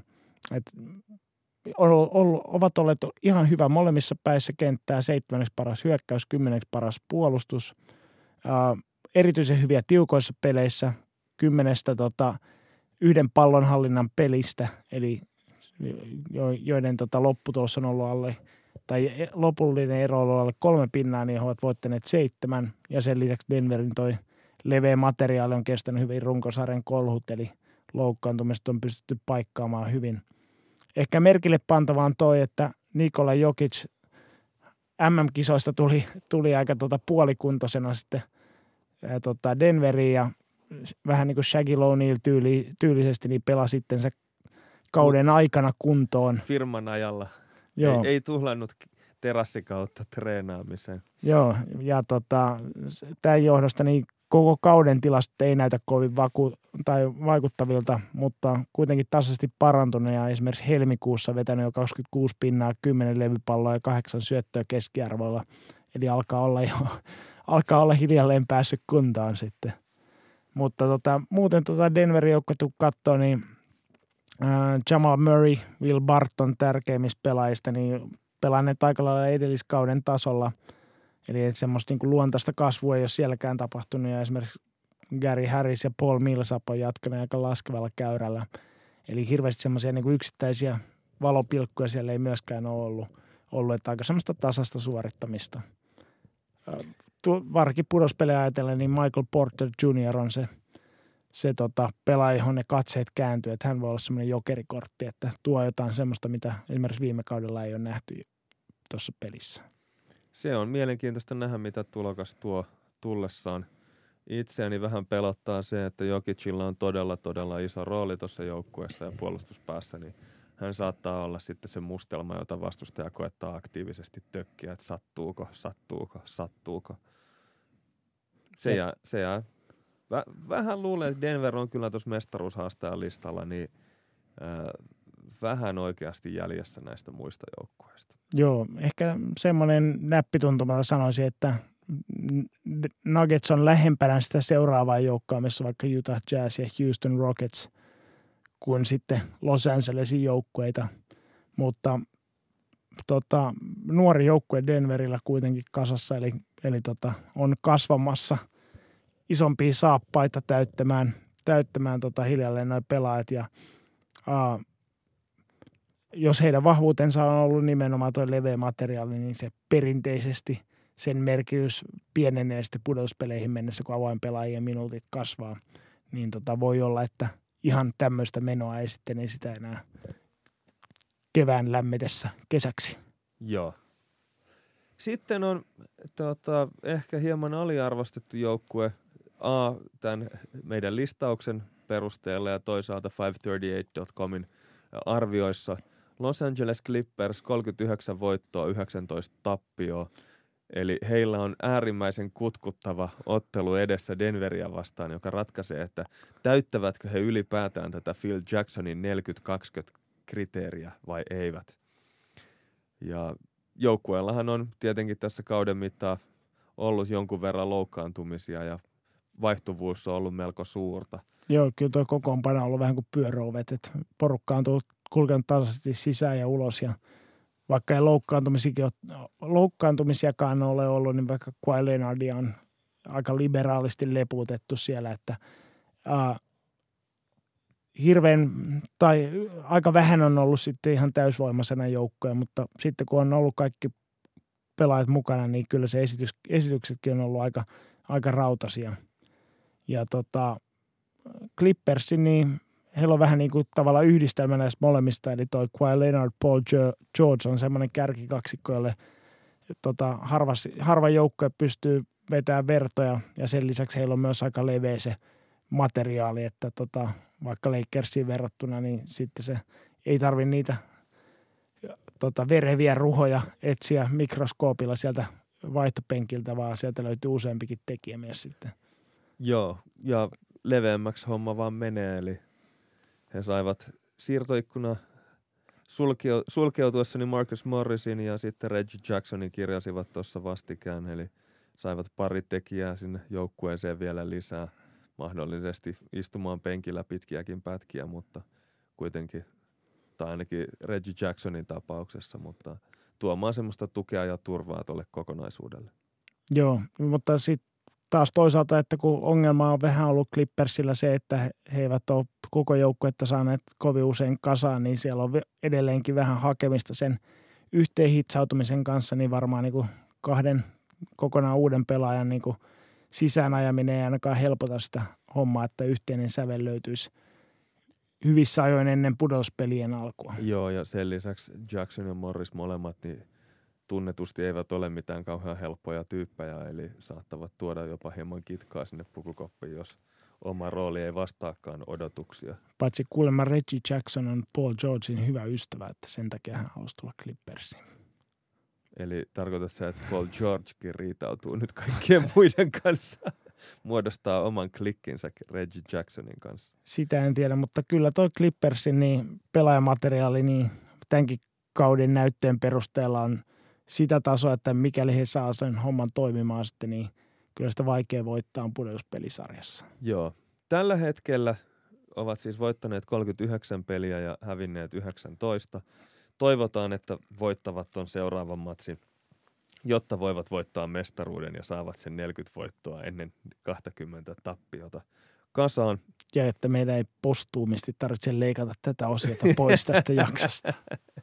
Mutta se on mielenkiintoista, että he ovat pelanneet kuitenkin niin kevyellä kaasulla tämän kauden läpi, että Clippersille 538 ihan joukkueiden rekordin tai voitto-tappio-suhteen perusteella niin ennustaa vain kahden prosentin mestaruustodennäköisyyttä. Ja tämä on, miten mä sanoisin, aika raju alikerroin.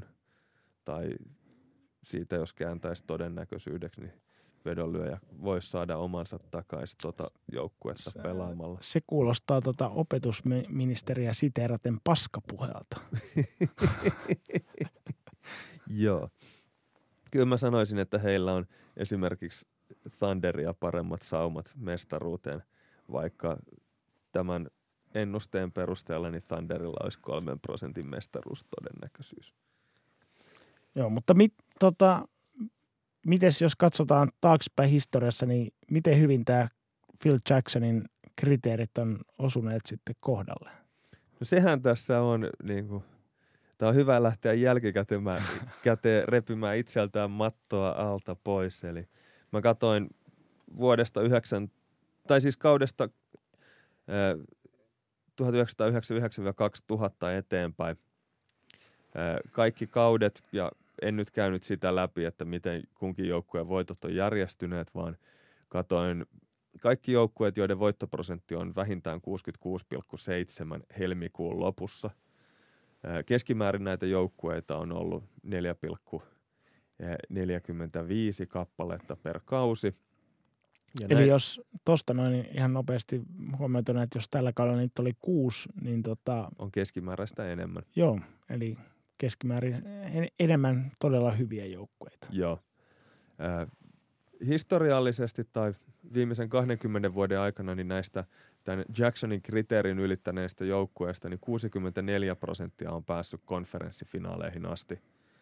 Ja äh, Jackson esitti tämän oman näkemyksensä silloin vuonna 2008, niin tätä ennen – tarkasteluaikavälillä, niin 40 prosenttia konferenssifinaaleista ei täyttänyt tätä Coach Jacksonin eh, vaatimusta eliittijoukkueelle. Ja viimeisten yhdeksän kauden aikana niin 19 prosenttia joukkueista ei, jotka ovat selviytyneet konferenssifinaaleihin, niin 19 prosenttia heistä ei täyttänyt tätä Jacksonin kriteeriä, eli 80 prosenttia täytti. Voisi sanoa, että NBAsta on viime aikoina tullut – ennalta arvattavampi, mutta silloin kun coach, Jackson ton näkemyksensä esitti, niin tilanne ei todellakaan ollut tällainen. Finaaleihin 34 prossaa ton kriteerin täyttäneistä jengeistä ja kahdeksan kautta kahdeksan kautta näistä 20, joita tarkasteltiin, niin on sellaisia, että toinen finalisteista ei ole mukana listalla – Eli tämä on semmoinen varoitus, eli on melkein 50 prossan saumat historiallisesti, että finaaleissa on joku joukkue, josta me ei äsken puhuttu tänä vuonna. Ja vuonna 2004 kävi jopa sillä tavalla, että kumpikaan finalisteista ei helmikuun lopussa ollut siinä tilanteessa, kun Jacksonin kriteeri vaatii. Eli Detroit ja Lakers molemmat tulivat vähän niin kuin loppukauden rutistuksella ja yllättivät sitten runkosarjassa, ää, pudotuspeleissä ää, vänkäämällä itsensä finaaleihin. Eli voisiko tästä jotenkin semmoisen johtopäätöksen tehdä, että silläkin on merkitystä, miten loppukaudessa pelaa, eikä sillä, että kuinka paljon voittaa ottaa heti alkukaudesta? Kyllä se kovasti siltä vaikuttaisi. Sen lisäksi näistä joukkueista, jotka tämän kriteerin on täyttänyt, niin 19 prosenttia on voittanut mestaruuden. Eli joka viides. Vuosina 2001, 2004 ja 2006 Lakers, Detroit ja joku jengi, niin voitti mestaruuden sillä tavalla, että he eivät täyttäneet tätä Jacksonin kriteeriä tässä vaiheessa. Ja oleellista tässä on se, että näistä ensimmäinen oli itsensä Phil Jacksonin valmentama Lakers. Eli hän oli vuonna 2008 unohtanut sen, että seitsemän vuotta aiemmin valmensi joukkuetta, joka voitti mestaruuden, mutta ei ollut hänen mukaansa eliittijoukkue.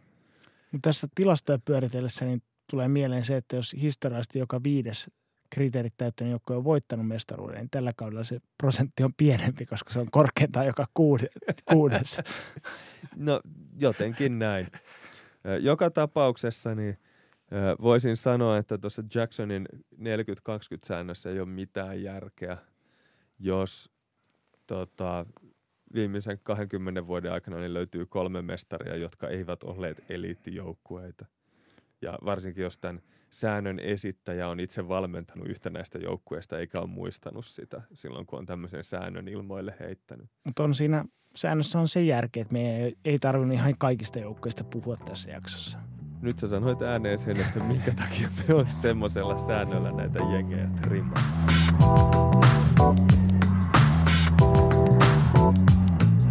No sitten päästäänkin kuulijakysymysten pariin ja tämän jakson ensimmäinen kysymys tulee Harri Höylä Rinteeltä. Jarkko Ruudun kirjaa lukiessa tuli mieleen, olenko idiootti lukiessani niin narsistista paskaa. Tässä ei ollut ihan pelkästään se kysymys, vaan tämä jatkuu vielä. Ää, Rudin jokerit siirrosta tuli sitten mieleen kysymys. Mitkä ovat pahimmat ja tai mehukkaimmat tarinat siitä, kun pelaaja on siirtynyt vihollisjengin leiriin? Clevelandissa otettiin ainakin LeBronin touhut aika raskaasti. Onko muita? Siis ilmeisesti tässä viitataan siihen, kun LeBron James siirtyi Clevelandista pois, eikä Joo, niitä touhuja, mitä hän esitti siellä pelatessa. tai siirtyi sinne. Ää, joo, tämä on mielenkiintoinen kysymys. Jotenkin olisi ajatellut, että sieltä NBA-historiasta olisi löytynyt semmoisia todella verisiä ää, tota, rivalry-asetelmia, joissa sitten joku pelaaja olisi lo- loikannut rajan yli ja olisi saatu todelliset tukkanuottaset, mutta ongelmana tässä on se, että ennen kuin free agency tuli 80-luvulla NBAhan, niin pelaajien liikkeet oli erittäin rajoitettuja. Eli vähän niin kuin tiivisti voisi sanoa, että vielä 80-luvulla niin tunteet oli aika paljon kuumempia, mutta siirtoja aika paljon vähemmän. Joo. Ja sitten jos pelaajat vaihtoi joukkuetta, niin usein syynä oli se, että heidät pelaajakaupassa siirrettiin toiseen osoitteeseen ja tohon aikaan pelaajilla ei ollut semmoista valtaa, että olisi voineet ilmoitella, että nyt kauppaatte mut tonne ja niin edelleen. Niin näiden pelaajien syyttäminen näistä siirroista niin olisi ollut vähintäänkin epäilyttävää tai epäreilua. Eli pelaajat liik- oli pelinappuloita, joita liikuteltiin, eikä heidän si- siirroistaan niin hirveästi ainakaan tuu mieleen tilanteita, että olisi ollut syntynyt kaunaa sitten fanien kanssa. No jos näitä varsinaisten vihollisjengien välillä tapahtuneita siirtoja ajattelee, niin ekana tulee tietysti mieleen Boston Celtics ja Los Angeles Lakers, niin löytyykö tältä väliltä jotain trafiikkia?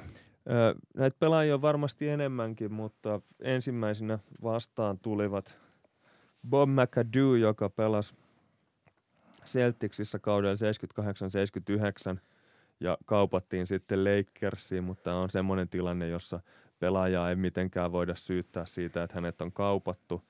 Sen lisäksi Charlie Scott pelasi tota, Celticsissa 70-luvulla ja kaupattiin Lakersiin. Eli ei häntäkään voi siitä syyttää. Sen lisäksi valmentajalegenda Don Nelson aikoinaan niin, ö, aloitteli kauttaan tai uransa Lakersissa ennen kuin sitten vakiinnutti asemansa NBA-pelaajana Celticsin riveissä. Ö, tässäkään en usko, että syntyi hirveästi pahaa verta, mutta teemme tästä oman jaksonsa joskus myöhemmin, niin ei mennä sen yksityiskohtiin. Sen lisäksi sitten Gary Payton kerkesi uransa viime metreillä niin edustaa kumpaakin joukkuetta, kun oli hirvittävä tarve päästä ää, nostelemaan mestaruuspyttyä. Mutta tämä oli semmoista merkityksetöntä räpiköintiä, että mä en itse edes muistanut tätä. Aiheutti faneissa enemmän sääliä kuin Niin. pahaa verta. Sitten on tietenkin henkilökohtaiset niin kuin muistikuvat NBAta, mitä on seurannut, niin Travis Knight pelasi, olisiko ollut 97 vai 96, niin Lakersissa erittäin positiivisen tulokaskauden, mutta sitten siirtyi vapaana agenttina Celticsiin, josta hänet kaupattiin takaisin Lakersiin puolitoista vuotta myöhemmin. En usko, että kenellekään jäi tästä mitään pahaa, pahaa verta hampaankoloa, vai miten se sanotaan. Ja sitten on yksi kaveri, joka teoriassa voisi ehkä, olisi saattanut synnyttääkin jo, jopa jotain skismaa, eli Rick Fox, joka pelasi seitsemän kautta Celticsissä ja sitten kuusi kautta Lakersissa, vai miten päin se meni. Niin tota, hän siirtyi Los Angelesiin sitten vapaana agenttina ää, Celticsista ja voitti kolme mestaruutta Lakersin riveissä. Hänellä siirron taustalla ei niinkään ollut se, että piti vihollisleiriin välttämättä päästä voittamaan mestaruuksia, vaan hän halusi toteuttaa näyttelijäuraa Hollywoodissa ja esiintyi muun muassa The Oz, kylmä rinki TV-sarjassa HBOlla, minkä kaikki varmasti muistavat. Ja, ja toinen fakta, joka Rick Foxista pitää aina muistaa, että kaverin oikea etunimi on Ulrich.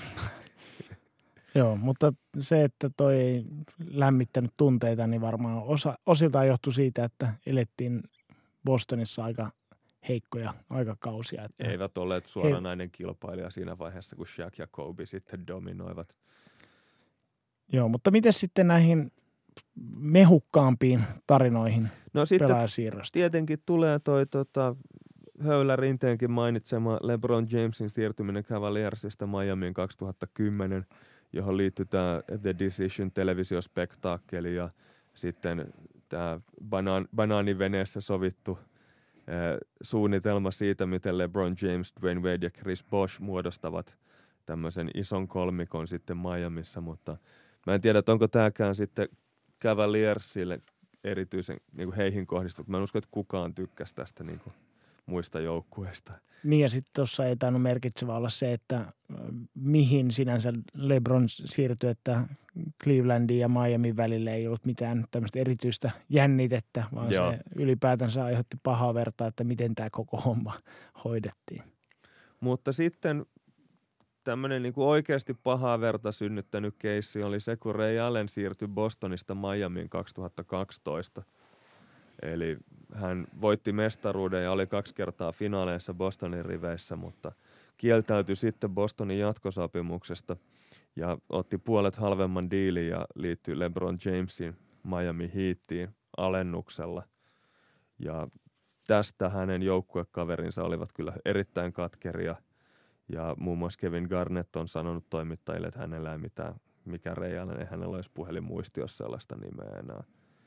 Ja ja Paul Pierce taas oli sitten sitä mieltä, että erityisesti häntä hiersi tässä Allenin poistumisessa, niin se, että hän ei antanut niin joukkuekavereiden kuulla asiasta aiemmin, vaan he joutuivat sitten lehdestä lukemaan, että hän on loikannut kilpailijan riveihin. Oleellista tässä on myös se, että Ray Allenilla oli erittäin merkittävä rooli sitten 2013 finaaleissa, kun hän viime sekunnin heitolla niin käänsi sitten tuota kuutosmatsin – Miami voitoksi ja mahdollisti sen, että joukkue seitsemännessä pelissä sitten voitti Spursia vastaan mestaruuden. Ja äh, tämä on siis semmoinen, että tämä on oikeasti jättänyt jopa Celticsin organisaatioon jonkunnäköistä niin kuin voisi sanoa, että paskaa makua suuhun, että Danny Ainge sanoi tuossa vastikään jossain haastattelussa, että hän on antanut kyllä Ray Allenille anteeksi sen, että miten hän lähti – mutta Celticsin muu organisaatio ei ole samaa mieltä. Ja Ainge sanoi myös, että hänellä ei ole vaikutusvaltaa siihen, että jäädyttääkö Celtics Ray Allenin pelinumero jossain vaiheessa. Ja, mutta ilmeisesti sitten omistaja Vic Grausbeck, miten toi nyt lausutaan? Lausutaan niin kuin kirjoitetaan. Grusbeck niin tota, päättää nämä jäädyttämiset ja hän on ilmeisesti sitä mieltä, että Allenin paitaa ei olla jäädyttämässä, koska hän lähti Miamiin.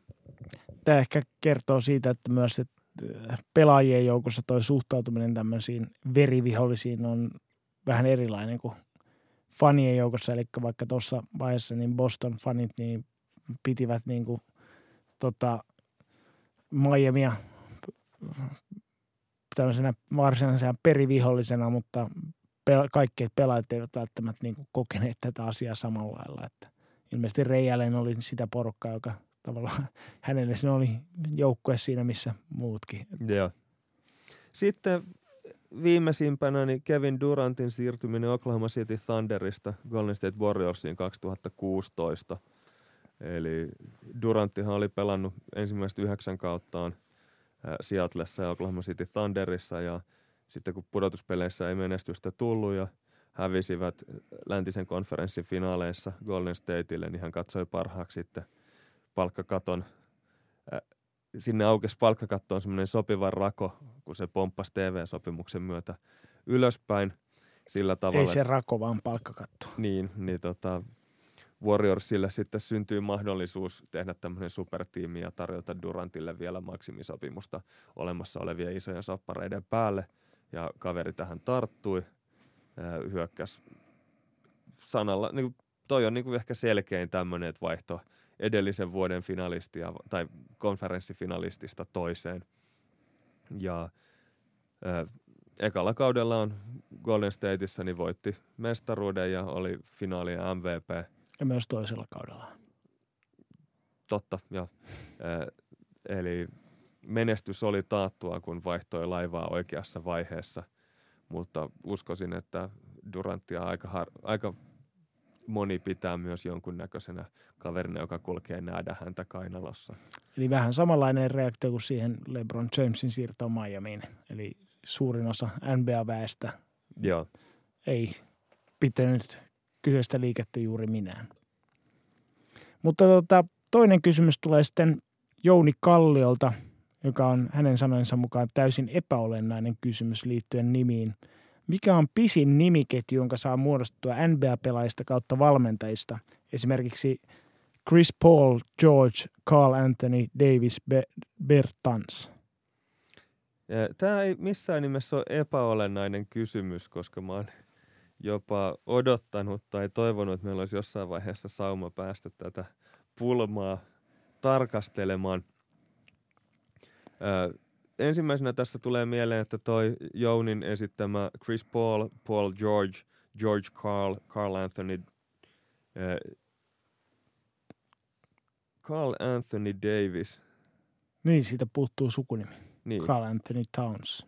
Niin, eli toihan katkeaa toi ketju. Ja, niin, mä en myöskään oikein sulata sitä, että siinä on George Carl ja Carl Anthony yhdistettynä.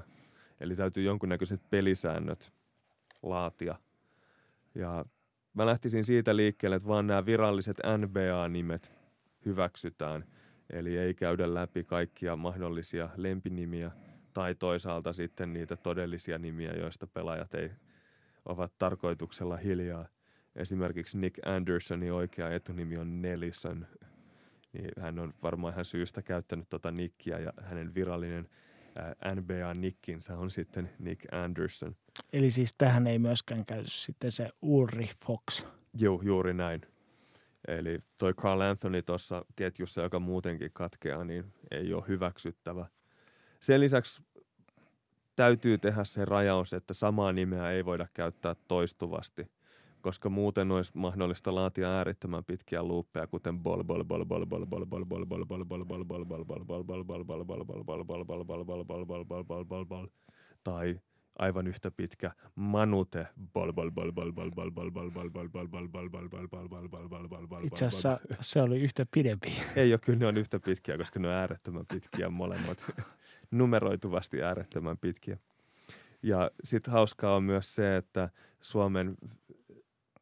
M1DAsta eli A-divarista löytyy vastaava Federico, Federico, Federico, Federico, Federico, Federico, Federico, Federico, Federico luuppi. Niin tämmöisiä ei nyt tarkastella. Mun mielestä tässä tyylikkään olisi kyllä niin kuin Ray Allenin ja Alan Rain loputon luuppi, mutta tota, siinä valitettavasti Rain vanhemmat erehtyvät yhdellä kirjaimella nimeämisessä.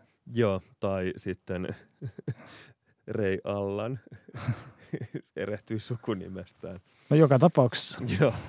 Yhdellä ja kirjaimella eri. Se, miten tämä homma ratkeaa näppärästi, on se, että muodostetaan näistä nimistä tämmöinen suunnattu ei-syklinen verkko, jonka solmuina on nämä nimet. Ja sitten jos on vaikkapa nimi Anthony on yksi solmu ja nimi Davis on toinen solmu, niin sitten on olemassa pelaaja Anthony Davis, niin se tarkoittaa sitä, että solmusta Anthony menee kaari solmuun Davis.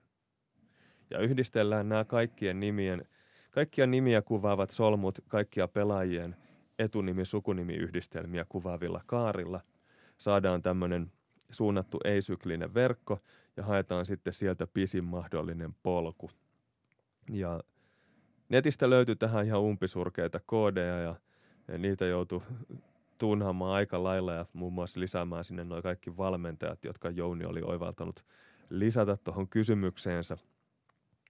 Mutta historiallisista pelaajista niin löytyy viisi yhdeksän pelaajan mittasta listaa. Eli kymmenen nimeä, yhdeksän pelaajaa. Ja tässä on mielenkiintoinen, tässä on tämmöinen niin sanottu Roni Lester-perhe, eli kolme näistä yhdeksän pelaajan listasta alkaa Roni Lesteristä ja nimilista menee Roni Lester, Lester Conner, Connor Henry, Henry James, James Thomas, Thomas Jordan, Jordan Mickey, Mickey Davis, Davis, Davis Bertans. Mä en tiedä, onko näitä järkeä lukea tuolla tavalla. Se ehkä helpottaa hahmottamista tämän ensimmäisen tapauksen kohdalla, mutta vedetään nämä loput tällä tavalla niin kuin tiivistetysti. Ronnie Lester, Conner, Henry, James, Thomas, Jordan, Mickey, Dillard, Crocker, mikä kuulostaa joltain country-tähdeltä, jolla on erityisen paljon noita middle names ja kolmans, toisia nimiä. Ja sen lisäksi tähän Ronnie Lester-perheeseen kuuluu Ronnie Lester, Connor Henry James, Ray Scott Lloyd, Neil Walk, mikä on siitä mielenkiintoinen, että tämä päättyy tuohon Neil Walkiin ja päästään näihin Neil Walk-perheen nimilistoihin. Eli on olemassa kolme tämmöistä yhdeksän pelaajan nimilistaa, jotka päättyvät Neil Walkiin, josta ensimmäinen kuuluu myös tuohon Ronnie Lester-perheeseen. Mutta nämä kaksi ylimä, seuraavaa on Ira Terrell Brandon Clifford, Ray Scott Lloyd Neil Walk sekä Jared Terrell Brandon Roy Clifford, Ray Scott Lloyd Neil Walk, joissa on siis yhdeksän ää, pelaajaa kussakin. Mielenkiintoista on se, että näihin historiallisiin pelaajaluuppeihin, jotka on yhdeksän pelaajan mittaisia, niin ei mahdu yhtään pela- äh, valmentajaa mukaan. Ja sitten tärkeimpänä yksityiskohtana on se, että tuossa Roni Lester kolmikossa mukana oleva Lester Conner, niin Basketball Referencein mukaan kaverin lempinimi on Lester the Molester Connor, mikä ei välttämättä enää nykyään menisi läpi pelaajan lempinimenä. Mutta näistä lempinimistä me tehdään joskus erikoisjakso. Joo, niistä tehdään ehdottomasti oma jaksonsa. näistä nimilistoista ei välttämättä. Nämä, nämä ei ole laatukontenttia ääneen luettuna. Mutta jos tota, rajataan sitä aktiivipelaajia valmentajia, niin mikä on sitten pisin ketju? No siinä päästään kolmen nimen listoihin. Niitä löytyy neljä kappaletta. Eli Billy Donovan Mitchell Robinson, Eli siinä on valmentaja Billy Donovan ensimmäisenä. Hän on ainoa valmentaja, joka näissä listoissa esiintyy. Sitten löytyy Chris Paul George Hill ja Carmelo Anthony Davis Bertans. Ja sitten on DJ Wilson Chandler Hutchison. Hutchison. Eli tämmöisiä kolmen pelaajan listoja, niin löytyy neljä kappaletta pelaajista, jotka ovat pelaajista ja valmentajista, jotka ovat yhä aktiivisia. Erittäin mielenkiintoinen kysymys selvitettäväksi. En usko, että ratkaisu kiinnosti yhtään ketään. Toivottavasti Jounia kiinnosti. Mä en usko, että Jouni kuunteli tähän asti. Joo. Mutta sitten tota, tämän jakson viimeinen kysymys tulee Olli Segersvärdiltä. Esitetään, Kuinka yllättävää. Esitetään tota, Jirkalle tämmöinen testataan NBA-tietoisuutta. Kääk. Mä en ole voinut mitenkään valmistautua tähän siis oikeasti. Joo, mutta mä kerron täältä sulle nimiä ja sun pitää kertoa, että ketkä näistä kyseistä nimistä kuuluu semmoiselle pelaajalle, jotka ovat pelanneet NBAssa tällä kaudella yli 15 minuutin keskiarvolla. Eli siis ei mitään penk- ihan täytemiehiä, vaan ihan niin kuin oikeita roolissa pelaavia. Joo. Aloitetaan tota ensimmäinen nimi Jalen Harris. Että onko pelannut yli 15 vai ei? Niin. Tai onko ylipäätään NBA pelaaja? ei ole pelannut yli 15. Aivan oikein. Hän on tota, yliopistokoripalloilija. Ja. Nevada Wolfpackin paidassa laatanut 22 pinnaa ottelua kohden. Uh, toinen nimi, Juan Toscano Anderson. Onko toi väliviivalla? On. On pelannut NBAssa, mutta ei yli 15 missään. Ei pidä paikkaansa. Golden State Warriorsin pelaaja 20,2 minuuttia ottelua Ai, saanut niin paljon peliaikaa. Kyllä. Okay. Joo. Uh, Donta Hall. Donta Hall. Eh. Kää. eh. Ei ole NBA-pelaaja. On NBA-pelaaja Detroit Pistonsissa 15 minuuttia ottelua kohti. Monta Tasan. matsia. On, oliko niitä use, jokunen useampi. Joo, mutta seuraava nimi, tota, Keith Stanfield. Lakeith Stanfield. Nyt en ole kuullut tätä kaverista ikinä. Sanon, että ei ole NBA-pelaaja. Ei ole, on näyttelijä rap-hoppari. Esimerkiksi näytellyt Uncut Gems elokuvassa. Okei. Okay. Uh, Kyle Connor. Mm. Ei ole NBA-pelaaja. Aivan oikein. NHL-pelaaja. Ku- Tällä kaudella 64 tehopistettä Winnipeg Jetsin paidassa. Jalen McDaniels Jalen McDaniels. Ei ole NBA-pelaaja. on NBA-pelaaja. Voi paska. Charlotte Hornetsissa 15,4 minuuttia ottelua kohden. Never heard. Uh, Jeremy Collins. Ei ole pelannut 15 minuuttia. Ei todennäköisesti yhtään minuuttia, että hän on Survivor Winners at War kilpailun osallistuja. Okei. Okay. Uh, Brandon Goodwin Öö, ei ole NBA-pelaaja. on NBA-pelaaja Atlanta Hawksissa, mutta ei ole pelannut yli 15 minuuttia ottelua kohti, vaan 13 minuuttia ottelua Joo. kohti. Uh, Wesley Iwundu. On NBA-pelaaja. Ei ole pelannut 15 minuuttia. No ei ole, vaan on kah- yli 18 minuuttia ottelua kohden. Äs. Pelannut Orlando Magicin paidassa. Olisi osannut jopa jengin sanoa, mutta minuutit olisi mennyt pieleen. No niin, entäs Eric Maikka? Kirjoitetaan Mika, sukunimi. Niin kuin koolla. Joo. Ei ole NBA-pelaaja. On NBA-pelaaja Sacramento Kingsissä 19 minuuttia ottelua kohden. Montako peliä? Ei taida hirveän monta olla. No niin. Ja tota, viimeisenä nimenä Maren Morris. Onko tämä nyt Morrisin kolmas, se puuttuva kolmonen? En ole ikinä kuullutkaan kaverista. Öö, eli on NBA-pelaaja ja on pelannut yli 15 minuuttia. Ei ole, on muusikko. Tota, hänen kappaleensa The Bones on Billboard Hot 100-listan siellä 19.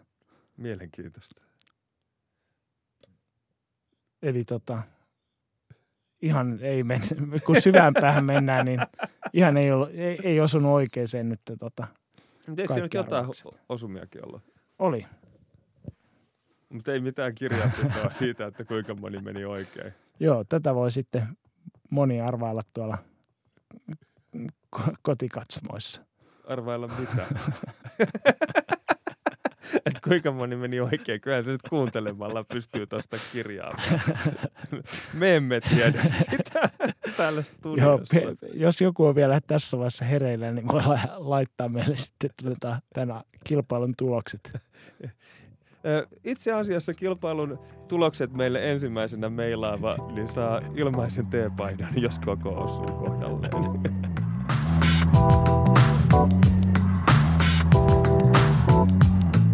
Tilaa NBA-tuokio sieltä, mistä hankit podcastisi ja jätä arvostelusi. Seuraa meitä Twitterissä ja tykkää Facebookissa. Kommentteja ja kysymyksiä voi kirjoittaa Twitterissä tai Facebookissa.